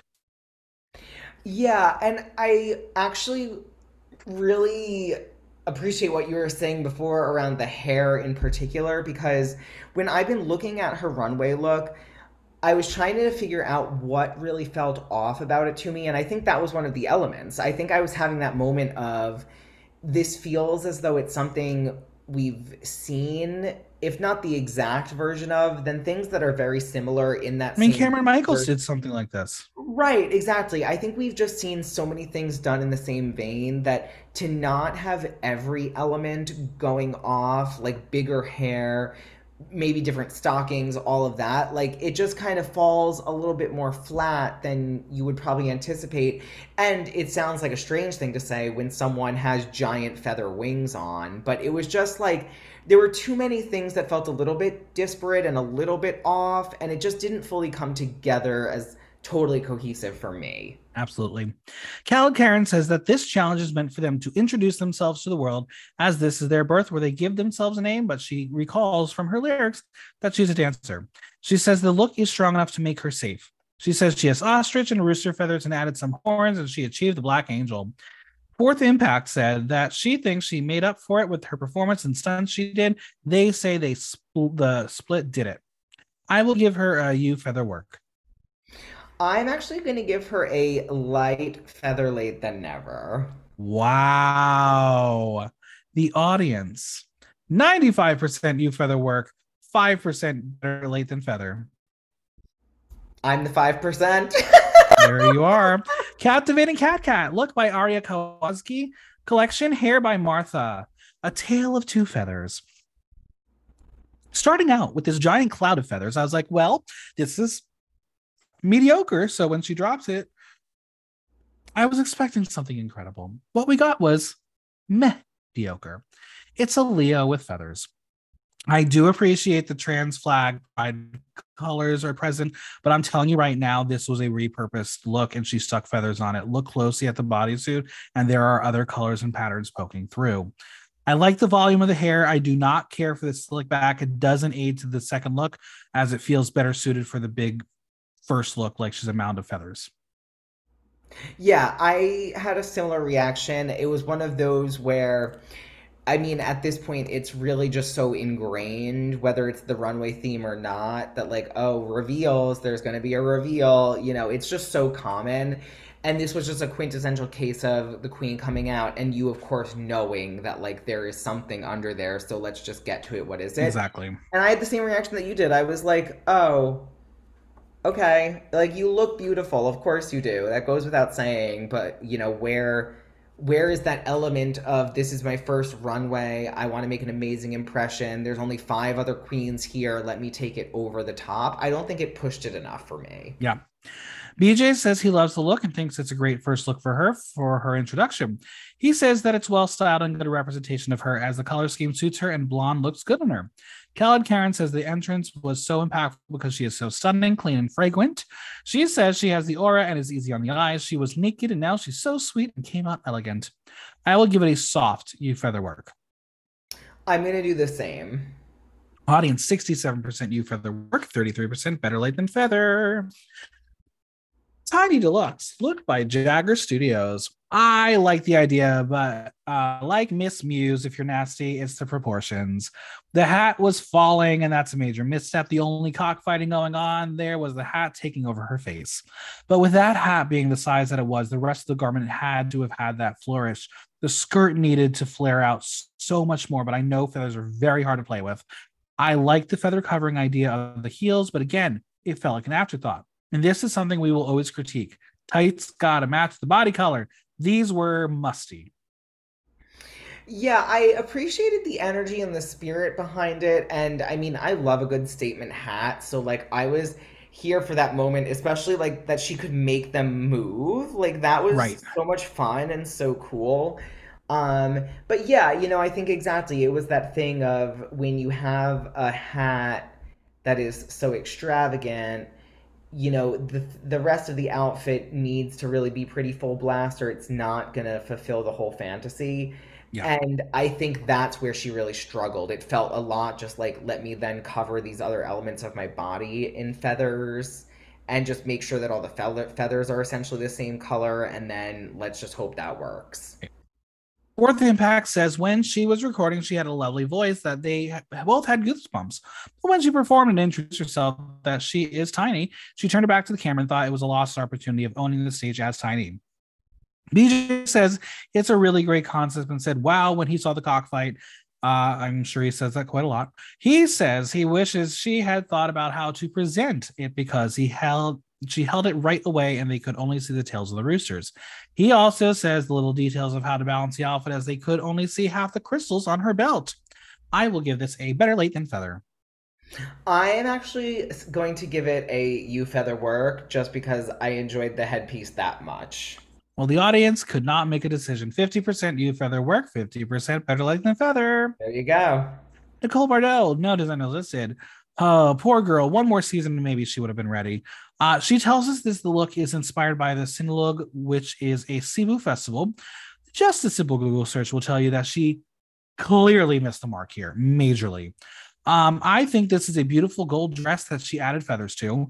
Um, Joey J looks like a rich bitch with these feathers Nicole plucked from Michaels it's arts and crafts, and compared to everyone else on that runway, this was a major downgrade. With only six girls, one misstep on the runway, and it's game over.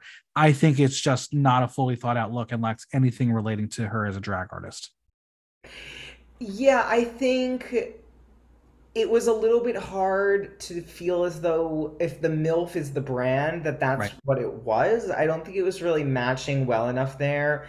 I do actually completely agree with what you're saying, especially now thinking back on it around how it looked like the feathers were just kind of slapped on there in like very particular places that they weren't actually intended to be. It did Yeah. look like a mishmash to that extent.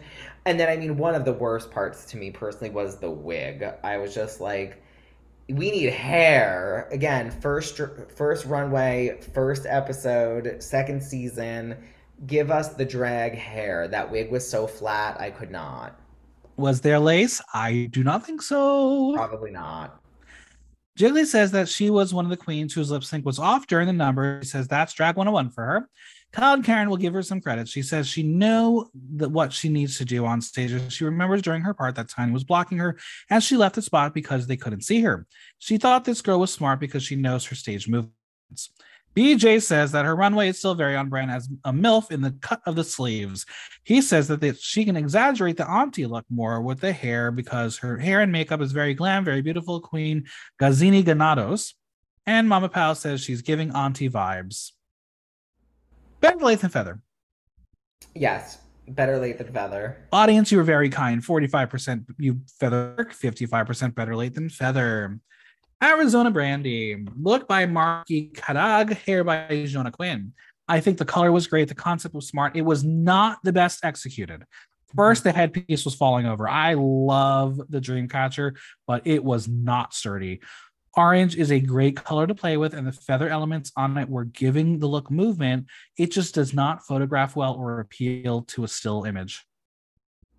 Yeah, I had a similar reaction. I think the most difficult part was the execution of the headpiece because it just was not durable in the way that it needed to be.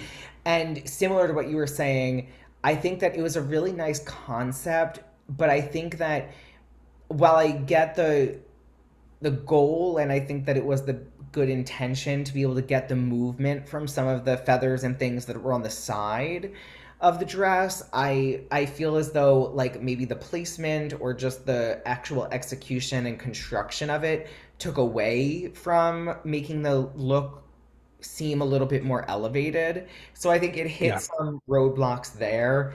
And then also she says it herself like orange is apparently her favorite color but i'm like all right we've seen you now a couple of times in orange in the orange hair is this going to be just like a thing can you give us a little bit of variety i want Right. to see where that goes Fourth Impact said that all the girls were very serious in their licks, but she's like one more shot and shows she's having fun. They say one more shot is a very simple line and it stuck. Jiggly says that the outfit is so beautiful and loves the Dreamcatcher idea. She says it's beautiful considering where she is today. This is Drag Race, which is probably one of her dreams, and she caught one of her dreams. She says now the universe is going to get to know Arizona Brandy. Mama Pao will call Arizona out by saying that she hears there's a drag queen who inspired her. And then she says there is, and it's fourth impact. She's kidding. No, no. It's Jiggly Caliente. She says when she saw her, when she searched her computer, when she was a little gay, she was watching America's Next Top Model and then saw on the side the recommendation and said, Who is this girl who is wearing so much makeup and the tinfoil? Dead. She says she saw her and got inspired. Not the tinfoil, Jiggly says. Arizona says she's happy she's there and then asks for swag. Um, fun fact again, Jiggly does give her jewels away. So um there's that. Maybe she did get an uh, earring out of this one. um, but the could be. tinfoil, it's she's never gonna get over it ever. Literally never. And that is just what is so funny to me is just that it keeps coming up every time. And I'm like, this poor girl, like, she is now on her second season of being a, a judge, a regular judge on one of the international franchises. You know, she has done so many things now. She's an actress. She's come so far. And it's like, we still come back to the foil. It kills me. It's just like, and also, I think there's something so funny too about like you know, Arizona sitting there and telling the story, and it's like one of the main reasons, seemingly, she got into drag was because of Jiggly in the foil. That's so absurd. Like, it's so campy, that? though, and I think that's what is so illuminating yes. about Arizona. It feels like it's a part of her brand. Yes, I think maybe that's what it is, because I was just like, so many people would not have that reaction. So many people would see that and just be like, what? Right. I don't want to. Yeah, like, but yeah, poor Jiggly. That foil, it's never gonna die. Clearly, I'm going to give this a soft you feather work. Oh yes, I would definitely do the same. The intention was there. Elements were great. Just maybe could have been a little bit more together. Audience 75% you feather work, 25% better late than feather. Miss Jade So, no designers listed. This was a bold an incredible way to start off the season. She is giving us Ibong Adarana Adar, Adarna, which is the mythical bird from the Jose de la Cruz story. I am so glad she is not relying on her body, but I would have loved a little body, just a little body. The fact that this bird is resting on her head and how the feathers cascade like a tail, it was well executed. The makeup is interesting, doing the half and half. Um, we'll learn in a moment why I would have preferred one, um, and she is wearing a necklace, and for that, high praise. Like you would barely see it, but she has it on. That's important. Thank mm-hmm. you, Jade. Yeah, I mean, this was just like so incredible. It was just, it felt like finally that moment of like, all right, yes, this is your first time on the runway. It's the season premiere. Like, give us what you got. You don't want to give it all away, but you want to be able to make a statement. You want to be memorable. And this felt like one of the only looks that really took it there. It was definitely yeah. my favorite of the week, like by far. It was just. I feel like you would wear this. Exactly. And I think that's what it was too. I would 100% wear that in like a heartbeat. Um, I do think I really enjoyed the half and half makeup because I think it was telling the story. And I think for me, at least personally, it made the difference very striking, which gave somehow, even in that very over the top look, just another element that made you almost stop to be like, oh, wow, this is a moment. Yeah. I do think the one piece around it for me is just that, along the lines of what you were saying with wanting to get somebody, I think that the shape of it wasn't necessarily doing her a ton of favors, and she's seemingly very tiny. So it's like you yes. have a huge shape over you, you're maybe going to get swallowed up a little bit. So I think she could have played with the proportions a little bit to just make it absolutely perfect, but just wow. Yeah, like a complete showstopper. KaladKaren says when she stepped out for the girl group challenge, she wanted to go home and she thought she had a small waist. She tells her she is on another level. She says she was bare skin and so sexy and sultry. And she says that she was a tomboy for a hot minute. She says the outfit is beautiful as she's all covered up and says she bared all earlier, but th- not this time. And she was fabulous for doing that. She says the concept is very solid in her makeup. When the Ibong Adarna poops on something, turns to stone, she caught it. Jiggly says that from all the franchises, franchises of RuPaul's Drag Race, is far the most beautiful girl that has ever graced the stage and says Plastique should be scared. Bold statement yeah. I feel like that deserves an entire podcast. Um, but okay, Jiggly, you have your moment. Take it. Take it. yeah, huge, huge statement. I'm like, I don't really know if I'd go that far. I know I was mentioning it before when we were talking about the queens coming in for the first time. I do think that Jade is incredibly visually striking, but I also don't know if that's like you are the most absolutely beautiful it's more no, like not a chance. You look like otherworldly, which is distinct. Yes. It's like you look incredibly striking. You are gorgeous. There's not any other way of saying that. But yeah, it's it's like it's a different type of quality. I will give this a you work. Oh, absolutely. Yeah, absolute same. Audience 95% you feather work, 5% better late than feather. Before the girls go, Mama Pao is going to change the game and ask the girls who should go home and why. This early? Wow. Yeah, that was such a moment. I was like, wow, they are not pulling any punches. They just met each other. They haven't even met the other half of the cast, and we're going there. We start with Matilda, who says this is hard. She says tiny, based on the runway look in the comments. Katkat says tiny because she found her outfit lacking and patched. Tiny says Nicole is her choice to go home and she feels like runway wise and performance wise she lacked. Nicole says tiny because during the performance she says she noticed in the first chorus she wasn't lip syncing, which I noticed as well. Arizona, we stand two, three, four, five, all of them. She laughs and but seriously says Nicole. And Jade says, based on the judge's critique, tiny. Can't wait for Untucked to unpack this shit. Tiny will cry as she feels so little, so tiny. She says the physical and emotional exhaustion got to her. And she says that this is her dream, and the only thing she has was wanting as a kid was to entertain.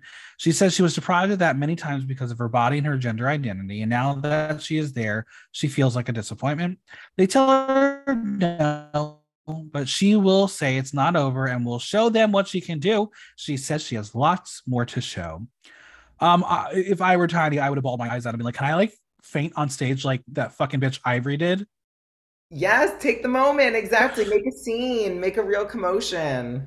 And for those who um, believe Miss Ivory Glaze, who is the most beautiful twink giraffe ever, uh, she's wrong. She was not the first to faint. The first to faint was on this stage as it was Turing. Right? That's what I thought. But I was like, is Ivory trying to say like that she's the first one who went like down, down and like maybe lost consciousness for The bitch needed a chair. I think she went Yeah. down too. Right, but that's that's exactly what it was. I was like, but I know Turing also I'll tell you what it was.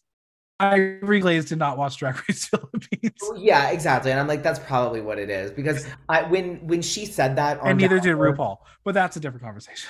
Right. And I was like, when I yeah, because when they when Ivory said that on Down Under this week, I was like, no, Turing was. Like you were not. Yeah, yeah. After the judges deliberate, the girls return for the results. Mama Palace has decided that Arizona Brandy is the winner of the week. She wins a cash tip worth 80,000 pesos, courtesy of Kumu. Uh, maybe we need to do the Kumu drinking game. Every time they mention Kumu, take a shot of something. Exactly. She jokes that she earned her investment back. And I was I was like, "Ooh, g- ooh, you- spent $1,400 on the entire season? Bullshit. Bullshit. Yeah, I was like, does she just mean like this one look? Like yeah. Um, and she receives the first Rue badge of the season.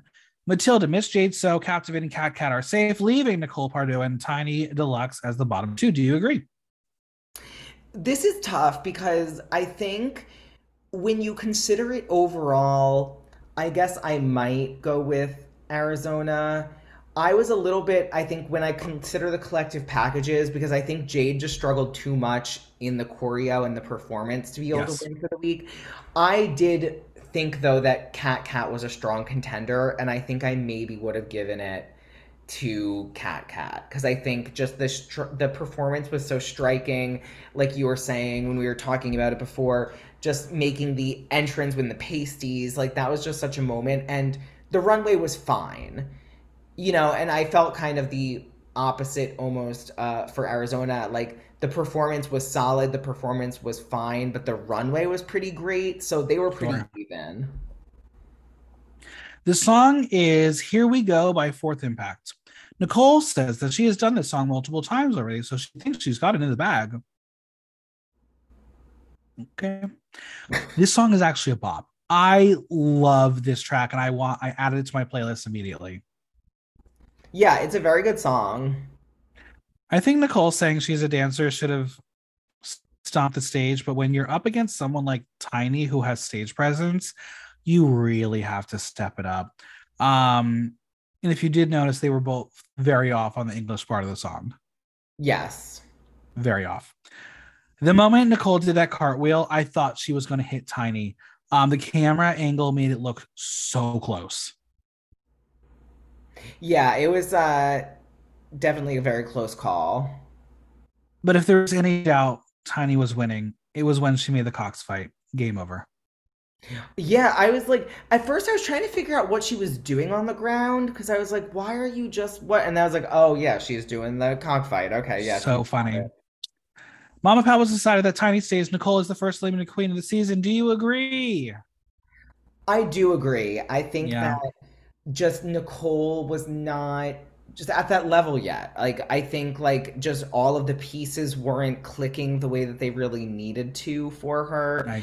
And I think when you talk about the split premiere, maybe the way that this portion shook out, if you're in the bottom against someone like Tiny, like you just know that the producers are thinking Tiny's probably going to give us great television just based off of this one episode. So I think it's about that those elements as well. Is like, well, who seems to be the stronger personality for continuing to push drama and create a compelling reality show? And I just don't think Nicole was giving enough of that on top of some of these slip ups and the trips with like the real execution of the drag. So this technically makes her Kelly Mantle. Yes, don't wear bacon. And next week we'll get our Magnolia Crawford. Exactly. See, sometimes being the first out, not a bad thing. No, it's not always. Yeah. Magnolia Crawford, what a time to be alive. Seriously. Speaking of feathers. Yeah, speaking be- of feathers. Okay, um, Untucked is back and the drama is here. We're gonna go through the highs and lows. Are you prepared? I am. Yeah, they were really uh I like they must have been really keeping that shade button person employed and making that money cuz they were letting it rip in this episode and it's episode 1. Now, Tiny is hoping that no one will go home and it would be a winner lip sync. Same, that's what I would have preferred. Same. Arizona thinks the winner will be a toss up between her and Katkat. She says the others weren't polished and they smell bad. I love that. I was just like y'all smell bad. Like you're not polished and you stink. Like so good. Arizona is happy. The free drinks have arrived. The bar chow is back, and I am so happy. We get it. We get it. The energy is light, and Matilda says it's like they're sisters and friends right away. And I was like, ah, just you wait, bitch. Yeah, like let's count down how long that's going to last. We learned that through Kumu, Matilda and Tiny met, and they clicked as they would always go to Nectar together. They formed a circle of friends. Who would be your equivalent of your of the Matilda Tiny situation? Who have you met in um, a virtual place and then became real life friends? Oh, yeah. Okay, so I would actually say um Untitled Queen. Love her. Yeah, Brooklyn Staple. Um, have I tried to get Untitled to do one of these fucking recaps? Yes, I have. Um, always busy, too busy. I want Filipino drag artists. yes, yeah, that would be amazing. Maybe you can convince Untitled to come on. Maybe, but yeah, it was kind of very that. It was like I followed Untitled like online for a very long time, saw her perform in nightgowns, all of that. Um, and then when I was living in DC, I did like a variation recreation of one of her looks from a nightgowns performance that I really loved. And so then I ended up moving to Brooklyn for a minute and I bumped into her and I was like, oh my gosh, like I love your drag so much. It resonates with me. And yeah, then, you know, we were like kikiing and doing all that. So I I, love guess, that. yeah, that would probably be my uh, moment. Tiny finds Matilda as a threat to her heart, um, but as the caption says, not a thorn in her throat. Yeah, I'm like translation maybe. I don't know. Yeah. Something's getting a little lost. She thinks she'll be easy to remove as she doesn't even look good. Truth or a joke? I don't know. All dr- jokes are rooted in truth. Yeah, and especially with Philippines, they'll tell you the truth and say, I'm joking. And it's like, well, No, no. Katkat will break the moment and say they only gave them a little bit of time, but they still were able to create something. Me thinks she wanted more time to rehearse. oh, absolutely. Speaking of Matilda, she will remind us that Katkat is notorious for having issues and voicing those opinions. She thinks she might have enemies here and hopes she's not one of them. We're getting all these little nuggets. It's going to happen. Who is Yeah. it going to be? Exactly, because it's just it's the first episode and they've used that exact phrasing of has the issues, will air them all over social media. You know the drama's coming. Absolutely. Miss Jade is surprised at her good critiques as she passed with flying colors, to which Katkat will say she was surprised too. And there's the shade for the potential antagonist. Hit the button. Katkat tells us she's getting the feeling they're intimidated by her, as that's how it is in the outside of the competition, too. She says she's difficult to talk to and approach and feels for sure they're threatened by that because she's been doing drag for so long. Okay, she's going to have a great journey watching this back and realize, okay, maybe I'm not a good person. you know, self-realization in that way, it can be a very beautiful thing. but she will admit once you enter the drag race, it's an even playing field. Once again, it will be Katkat who breaks the fourth wall as she alerts us that she will eat the bar chow as they haven't had dinner yet. I would love to get my hands on a filming schedule. I am desperate to know how filming works. Yeah, and I think we talked about this specifically too, just how filming works up um, and how they work it out when we were recapping the makeover episode of Sweden this season yeah. because of just how certain things that the guests that they were making over were saying was like, okay, this was clearly all filmed in like one day. Yeah. So being able to get that feeling of what each day really breaks down like, how long they are, when the meals come in, yeah, it's it's very interesting. Nicole will get the uh, conversation started. Who's the top queen? Well, it was all fun and games until the real shit came out. Katkat tells us that she thinks it's her. She's the clear winner. Tiny will say it's probably Katkat, but it's between the trans dolls. Jade will say it's her Katkat or Arizona since she seems to have some awareness in the room. Arizona got the validation she needed. She was nervous that her lyrics weren't serious enough, but she got praise. Jade is proud of positive reaction as she expected to get bad critiques. Now, in an untucked exclusive, we will hear from KaladKaren telling Jay that she commends her lyrics. She says, aside from being catchy, they were powerful. As she talked about being a power paparazzi, she says it's sex positive and she's not afraid to tell the world that is her preference when it comes to sex.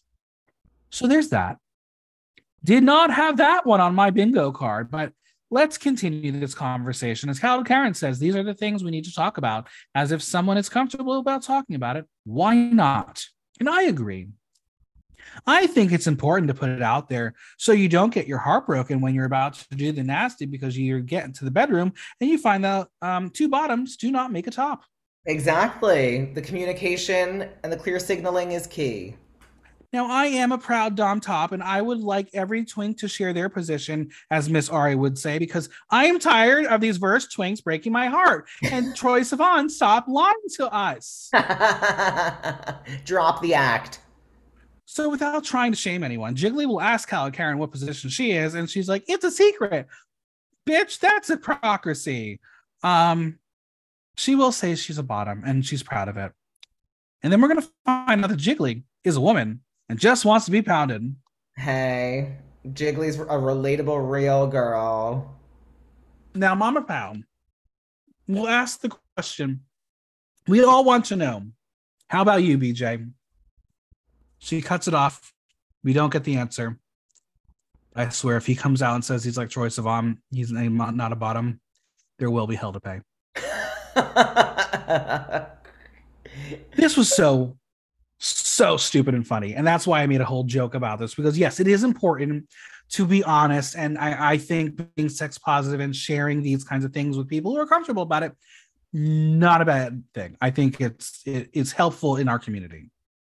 Oh yeah, definitely. But yeah, it just it felt like such a a funny thing and like focus of a few minutes of Untucked in like the very first episode of the season. It's like, yeah, I mean, let's talk about this. And yes, this is a lot of fun, but it's like also we're just meeting these queens and like, don't we want to maybe spend a lot of time with them and not like talking about the judges of sexual preferences? I don't know. It was funny, but I mean, you know, it's like Philippines always a good time. Back in the workroom, Matilda will tell Jade that she expected her to get negative comments because of the blocking during the performance. And that's the tea because I noticed it too. She didn't make mistakes. She will then tell her her she expected her to comment on not seeing her body, but that's where I think she got it wrong. But they praised her as she was not relying on the body. Now Arizona will stir the pot and ask Matilda if she thinks her beauty saved her or her delusion. Matilda says what I've been saying on this podcast for ages. If someone else wore Miss Jade's clothes, they'd receive different comments. Yeah. Do you agree with that? I do, yeah. Mm-hmm. Jade tells us in confessional that she's not the type of person to bring someone down and be catty, but guess what she's about to do? bring down Miss Katkat and say she was her least favorite in the song. We love Great it. editing. Yeah, Great we love it. She says that she tried to help her incorporate her name, a plot point we saw on Down Under 3, but Katkat will be like, I'm glad I didn't listen to you. The girls are fighting, and it's only episode one. Jade will say that she wanted her to put in Katkat as a way to help, but she pushed back and said captivating was already there and asked why she was meddling. The animosity is real. But Miss Jade will say that everyone can be captivating. She can be captivating. OG, can you captivate? Oh, absolutely. And I love that moment too. I mean, Miss Jade is giving us such great little tidbits of television and entertainment so far. But when she literally was just like, so what captivating's in her name, I can also be captivating. She's not special. I was like, that's real. That's so real. Um, well, if Captivating Katkat does not release her first single called Captivate, OG, I think you should. Okay, I got it. I'll start writing them lyrics. Get in the studio. Katkat, who is pressed like a panini, will say that she was praised for her lyrics, and can Jade say the same? She says she had her doubts, but goes back to saying she tried to help, and Katkat is like, "Should I be thankful?" It got tense very quickly. It really did. And I mean, we also love the foreshadowing in the main episode of the, yeah, we're getting along just fine right now.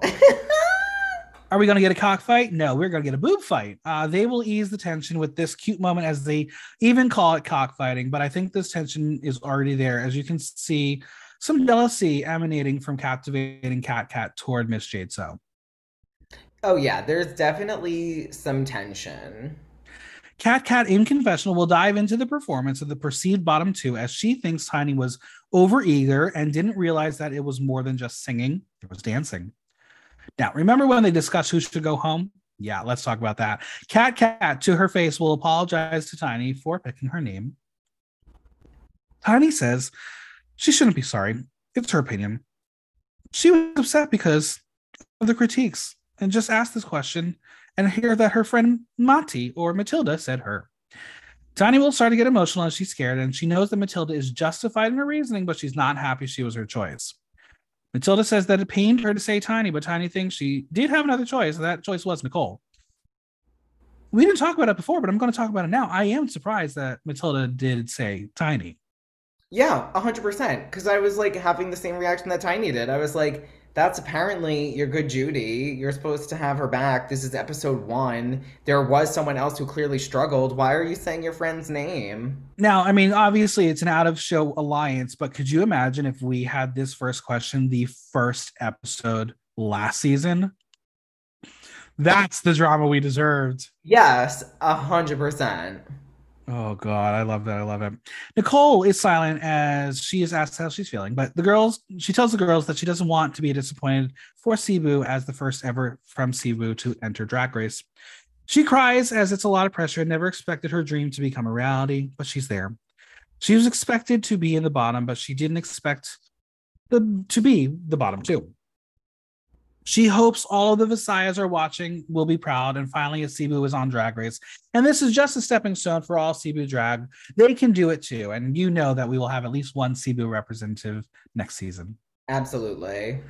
Katkat will tell the girls that she was talking with Nicole earlier as she had extra feathers to share with her if she wanted to represent, but she wanted to represent Cebu. And I was like, see, now my theory of Katkat um, just gluing things to a leotard, it's true. Mm-hmm. She says she was seeing it in her face that she was doubtful of her look, but understands as a new queen of two years that if a queen like herself was struggling, she wanted to help her. Were these crocodile tears, or do you think Katkat's got emotions? And um, is she really running for Miss Congeniality? I think Katkat's just very wrapped up in her own reality and like is producing her own show. So that's be, the would be the way that I would lean now. Now, I want to ask you a question about Miss Congeniality. If Miss Jade wins Miss Congeniality, does her title have to include the replacement of the I with a one? I think so because I'm also imagining that part of the spelling is that in Jade's like fantasy, in the way she experiences the world, all the eyes are ones. So like that's how you actually spell. Arizona is going to ask the room how they felt about their individual critiques. Matilda will say she was surprised how the critiqued her performance, as it was negative, as she didn't know it lacked identity and wasn't able to properly introduce, introduce herself. She tells the girls that dancing was her strategy, a choreography is her strength, but it worked against her. She knows that they that they know she's a dancer, but they want more. She says lyrics are her weakness, as she can't express herself through words. Now, in the world of musical theater, when you can can't speak, you sing. When you can't sing, you dance. So I get where she's coming from. Jade will tell her to not be too hard on herself as she is talented and to not lower her self worth. She then turns to becoming an astrologist as she knows that Matilda is a Pisces, so she's humble. Jade is a Cancer, so her intuition is so high. I bet you love that part. I yeah, again, it's like almost every other thing that Jade says, I'm just like on board with. I'm What's like, your sign? Leo? Oh boy, Leo, Leo season. Exactly. Which I Arizona is also why, right? Like I think why in Jade's expression and how she presents herself, I just like I'm attracted to that energy because I'm like, yes, you are doing you. You are not caring. You're unapologetic. You're fully delusional, but we love that. It's Right. Very much mapping with my Leo energies. Arizona will come in and ask if they can split the 80,000 pesos because at this point she doesn't actually know she's won. Um, but she tells us she's a greedy bitch and needs money. Hashtag same. Tani wants to know what matters most to the girls. Katkat comes in and is like, yeah, it's the money. She ran out of money. Don't act like you know her. Matilda will mention this is drag race, not drag best friend race. Jade is here for the clout, not the crown. Arizona is here for the drinks, and she may have drank an entire bottle as it's her branding. Bottoms up. Have you ever done that with a non-alcoholic or alcoholic bevy? Oh, I'm sure. And I was clocking that during the entire time. There was like one segment in particular of Untucked, and I know you're you probably know what I'm talking about, where like you can see Arizona grabbing like every bottle Yeah. and like I was like She's a lush. She really is. It's the brand. Now, after finishing the bottle and toasting the girl, she says it's not her branding, it's her lifestyle. Good for her. Good for you, sweetie. Yeah, you own it. But she's going to call out Jade as the drunkest of the night. So there's that. We are now going to circle back to two previous convos as Arizona's like, okay, I'm on top. And then Jade is like, I'll top you as she spreads her legs. Yeah, I was like, oh, Wow. this is taking a turn. Uh huh. Arizona needs dick. So is she a bottom? Well, Jade is into fanboys. So there's that too. Hey, hey. We will then be interrupted by a producer telling the girls that anyone who wants to rehearse the lip sync should do so. And they're like, no, but really, it's on. Also, the way that Arizona's Dreamcatcher kept falling and falling, so camp. Yeah, I like what was it made out of? That's what I need to know. Toothpicks in a dream. It, it seems like it had to have been because I'm like, what? Like, did you not test run it? I don't know. I'm like, well, you didn't think that it would, that you would need to make sure that it could withstand so many hours, and Yeah. I don't know. Katkat will tell the girls that whoever leaves has to sign her standee. I hope she sells it. I would potentially buy it. Yeah, oh, a hundred percent. I mean, like, I'm sure it would be a really special thing to just hold on to, to have as a memory of your experience with the show, but I'm sure you could make so much money selling that. So Especially if you're 45 and you're about to die next week. exactly. In a moment that was genuine, Nicole will go to Tiny and say that they just met, and while they don't really have any interactions, she feels at ease with her. And it's like, oh my god, this is so precious. Tiny says that they she might be heavy, but she has a light heart. Oh, I love real interactions. Yeah, see, there's an actual human under there. Tiny tells us they talked and agreed to give a good fight. Nicole is representing for Cebu and the Bisaya, while Tiny is fighting for something too. What is it? I don't know. She didn't tell us. They have motivation to win the lip sync. That was so strange that they made a point of building that point in of I'm here to, you know, fight for my own things and all that, and then just like nothing. Like Yeah. did not give us like, okay, I guess we'll Honestly, it felt like a 23 year old being like, I'm here for this, and being like, girl, you haven't experienced life yet. Right, exactly. I was like, okay, maybe we'll find out in another episode. Nicole is confident she can slay the lip sync and is thinking where the stunts will go. Tani wants to show that she is not a one trick pony or the girl they saw in the girl group. We're going to watch the lip sync one more time where Nicole is sadly eliminated. She comes back to the workroom where she is not ready to go home, but she manifested being on Drag Race Philippines season two. Time to pack the unused garments. There's no fame games here. No, and this was the moment too where I was like, oh wow, I think she's really going home. This wasn't like a gag, like Yeah, a fake elimination that they're gonna bring ma- maybe the queens back in episode three or something after they right. presumably eliminate someone next week. I was like, oh no, they did the real split premiere and she's going home. And she'll be taking makeup home too. Apparently, they're getting like a whole stash of Anastasia Beverly Hills crap. Well, good for them. She tells us she felt the pressure representing one of the biggest cities and knows that Cebuanos are so hard to please. She hopes they see her heart and pr- be proud regardless of the outcome. She reads her letters from the girls where Tiny tells her she is coming to visit Cebu. And Katkat's letter may not have been personal, but does feature a reminder to sign her standee. what is the most important? Signing the standee. Now, would you leave a fallen sister a heartfelt letter, or would you be like Miss Jade and just not leave one? That was so funny too. And just again, the fact that they wanted to point it out that, like, oh, who's the only one that didn't? It was Jade. And I do feel like, to be honest, I would probably be a Jade, especially that early. It- Not even out of malice, because this just tracks with who, who I am sometimes. Yeah. Just like of clear, just unawareness. What Like, I wish Jade would have done was, um, right, nice meeting you. Follow me at Miss Jade So. Yes, I 100% wish that that happened too, because that would be the only better way for her brand and like for something that she would do to check out, other than just not leaving the note, would be that kind of note. She leaves the workroom after performing online in, in Cebu. Who knew a Cebu drag queen would be on Drag Race Philippines season two? Also, please note that the bus that she rides on to go home, uh, it's adorned with the show logo. That's money, honey. Yeah, like they must have gotten a serious budget increase because they have buses. Buses. Like, not even just a little like van kind of bus hybrid. That's a full-blown bus that they could That's a party lot- bus. Yeah, and they could pack a lot of people into that. And it was like I loved it. the one queen. Like it was wild. I was like, hold on, that's a bus. All right, are you ready for the burning questions to wrap this podcast up? Ready to do it. What is Nicole's legacy? I think it's similar to Ginger Bitch on this season of France. It's just you're never too old to start doing drag, and you can do it really successfully at any age, and you never know unless you try. Her legacy is if you ain't got lace, don't enter the race. it could be that as well.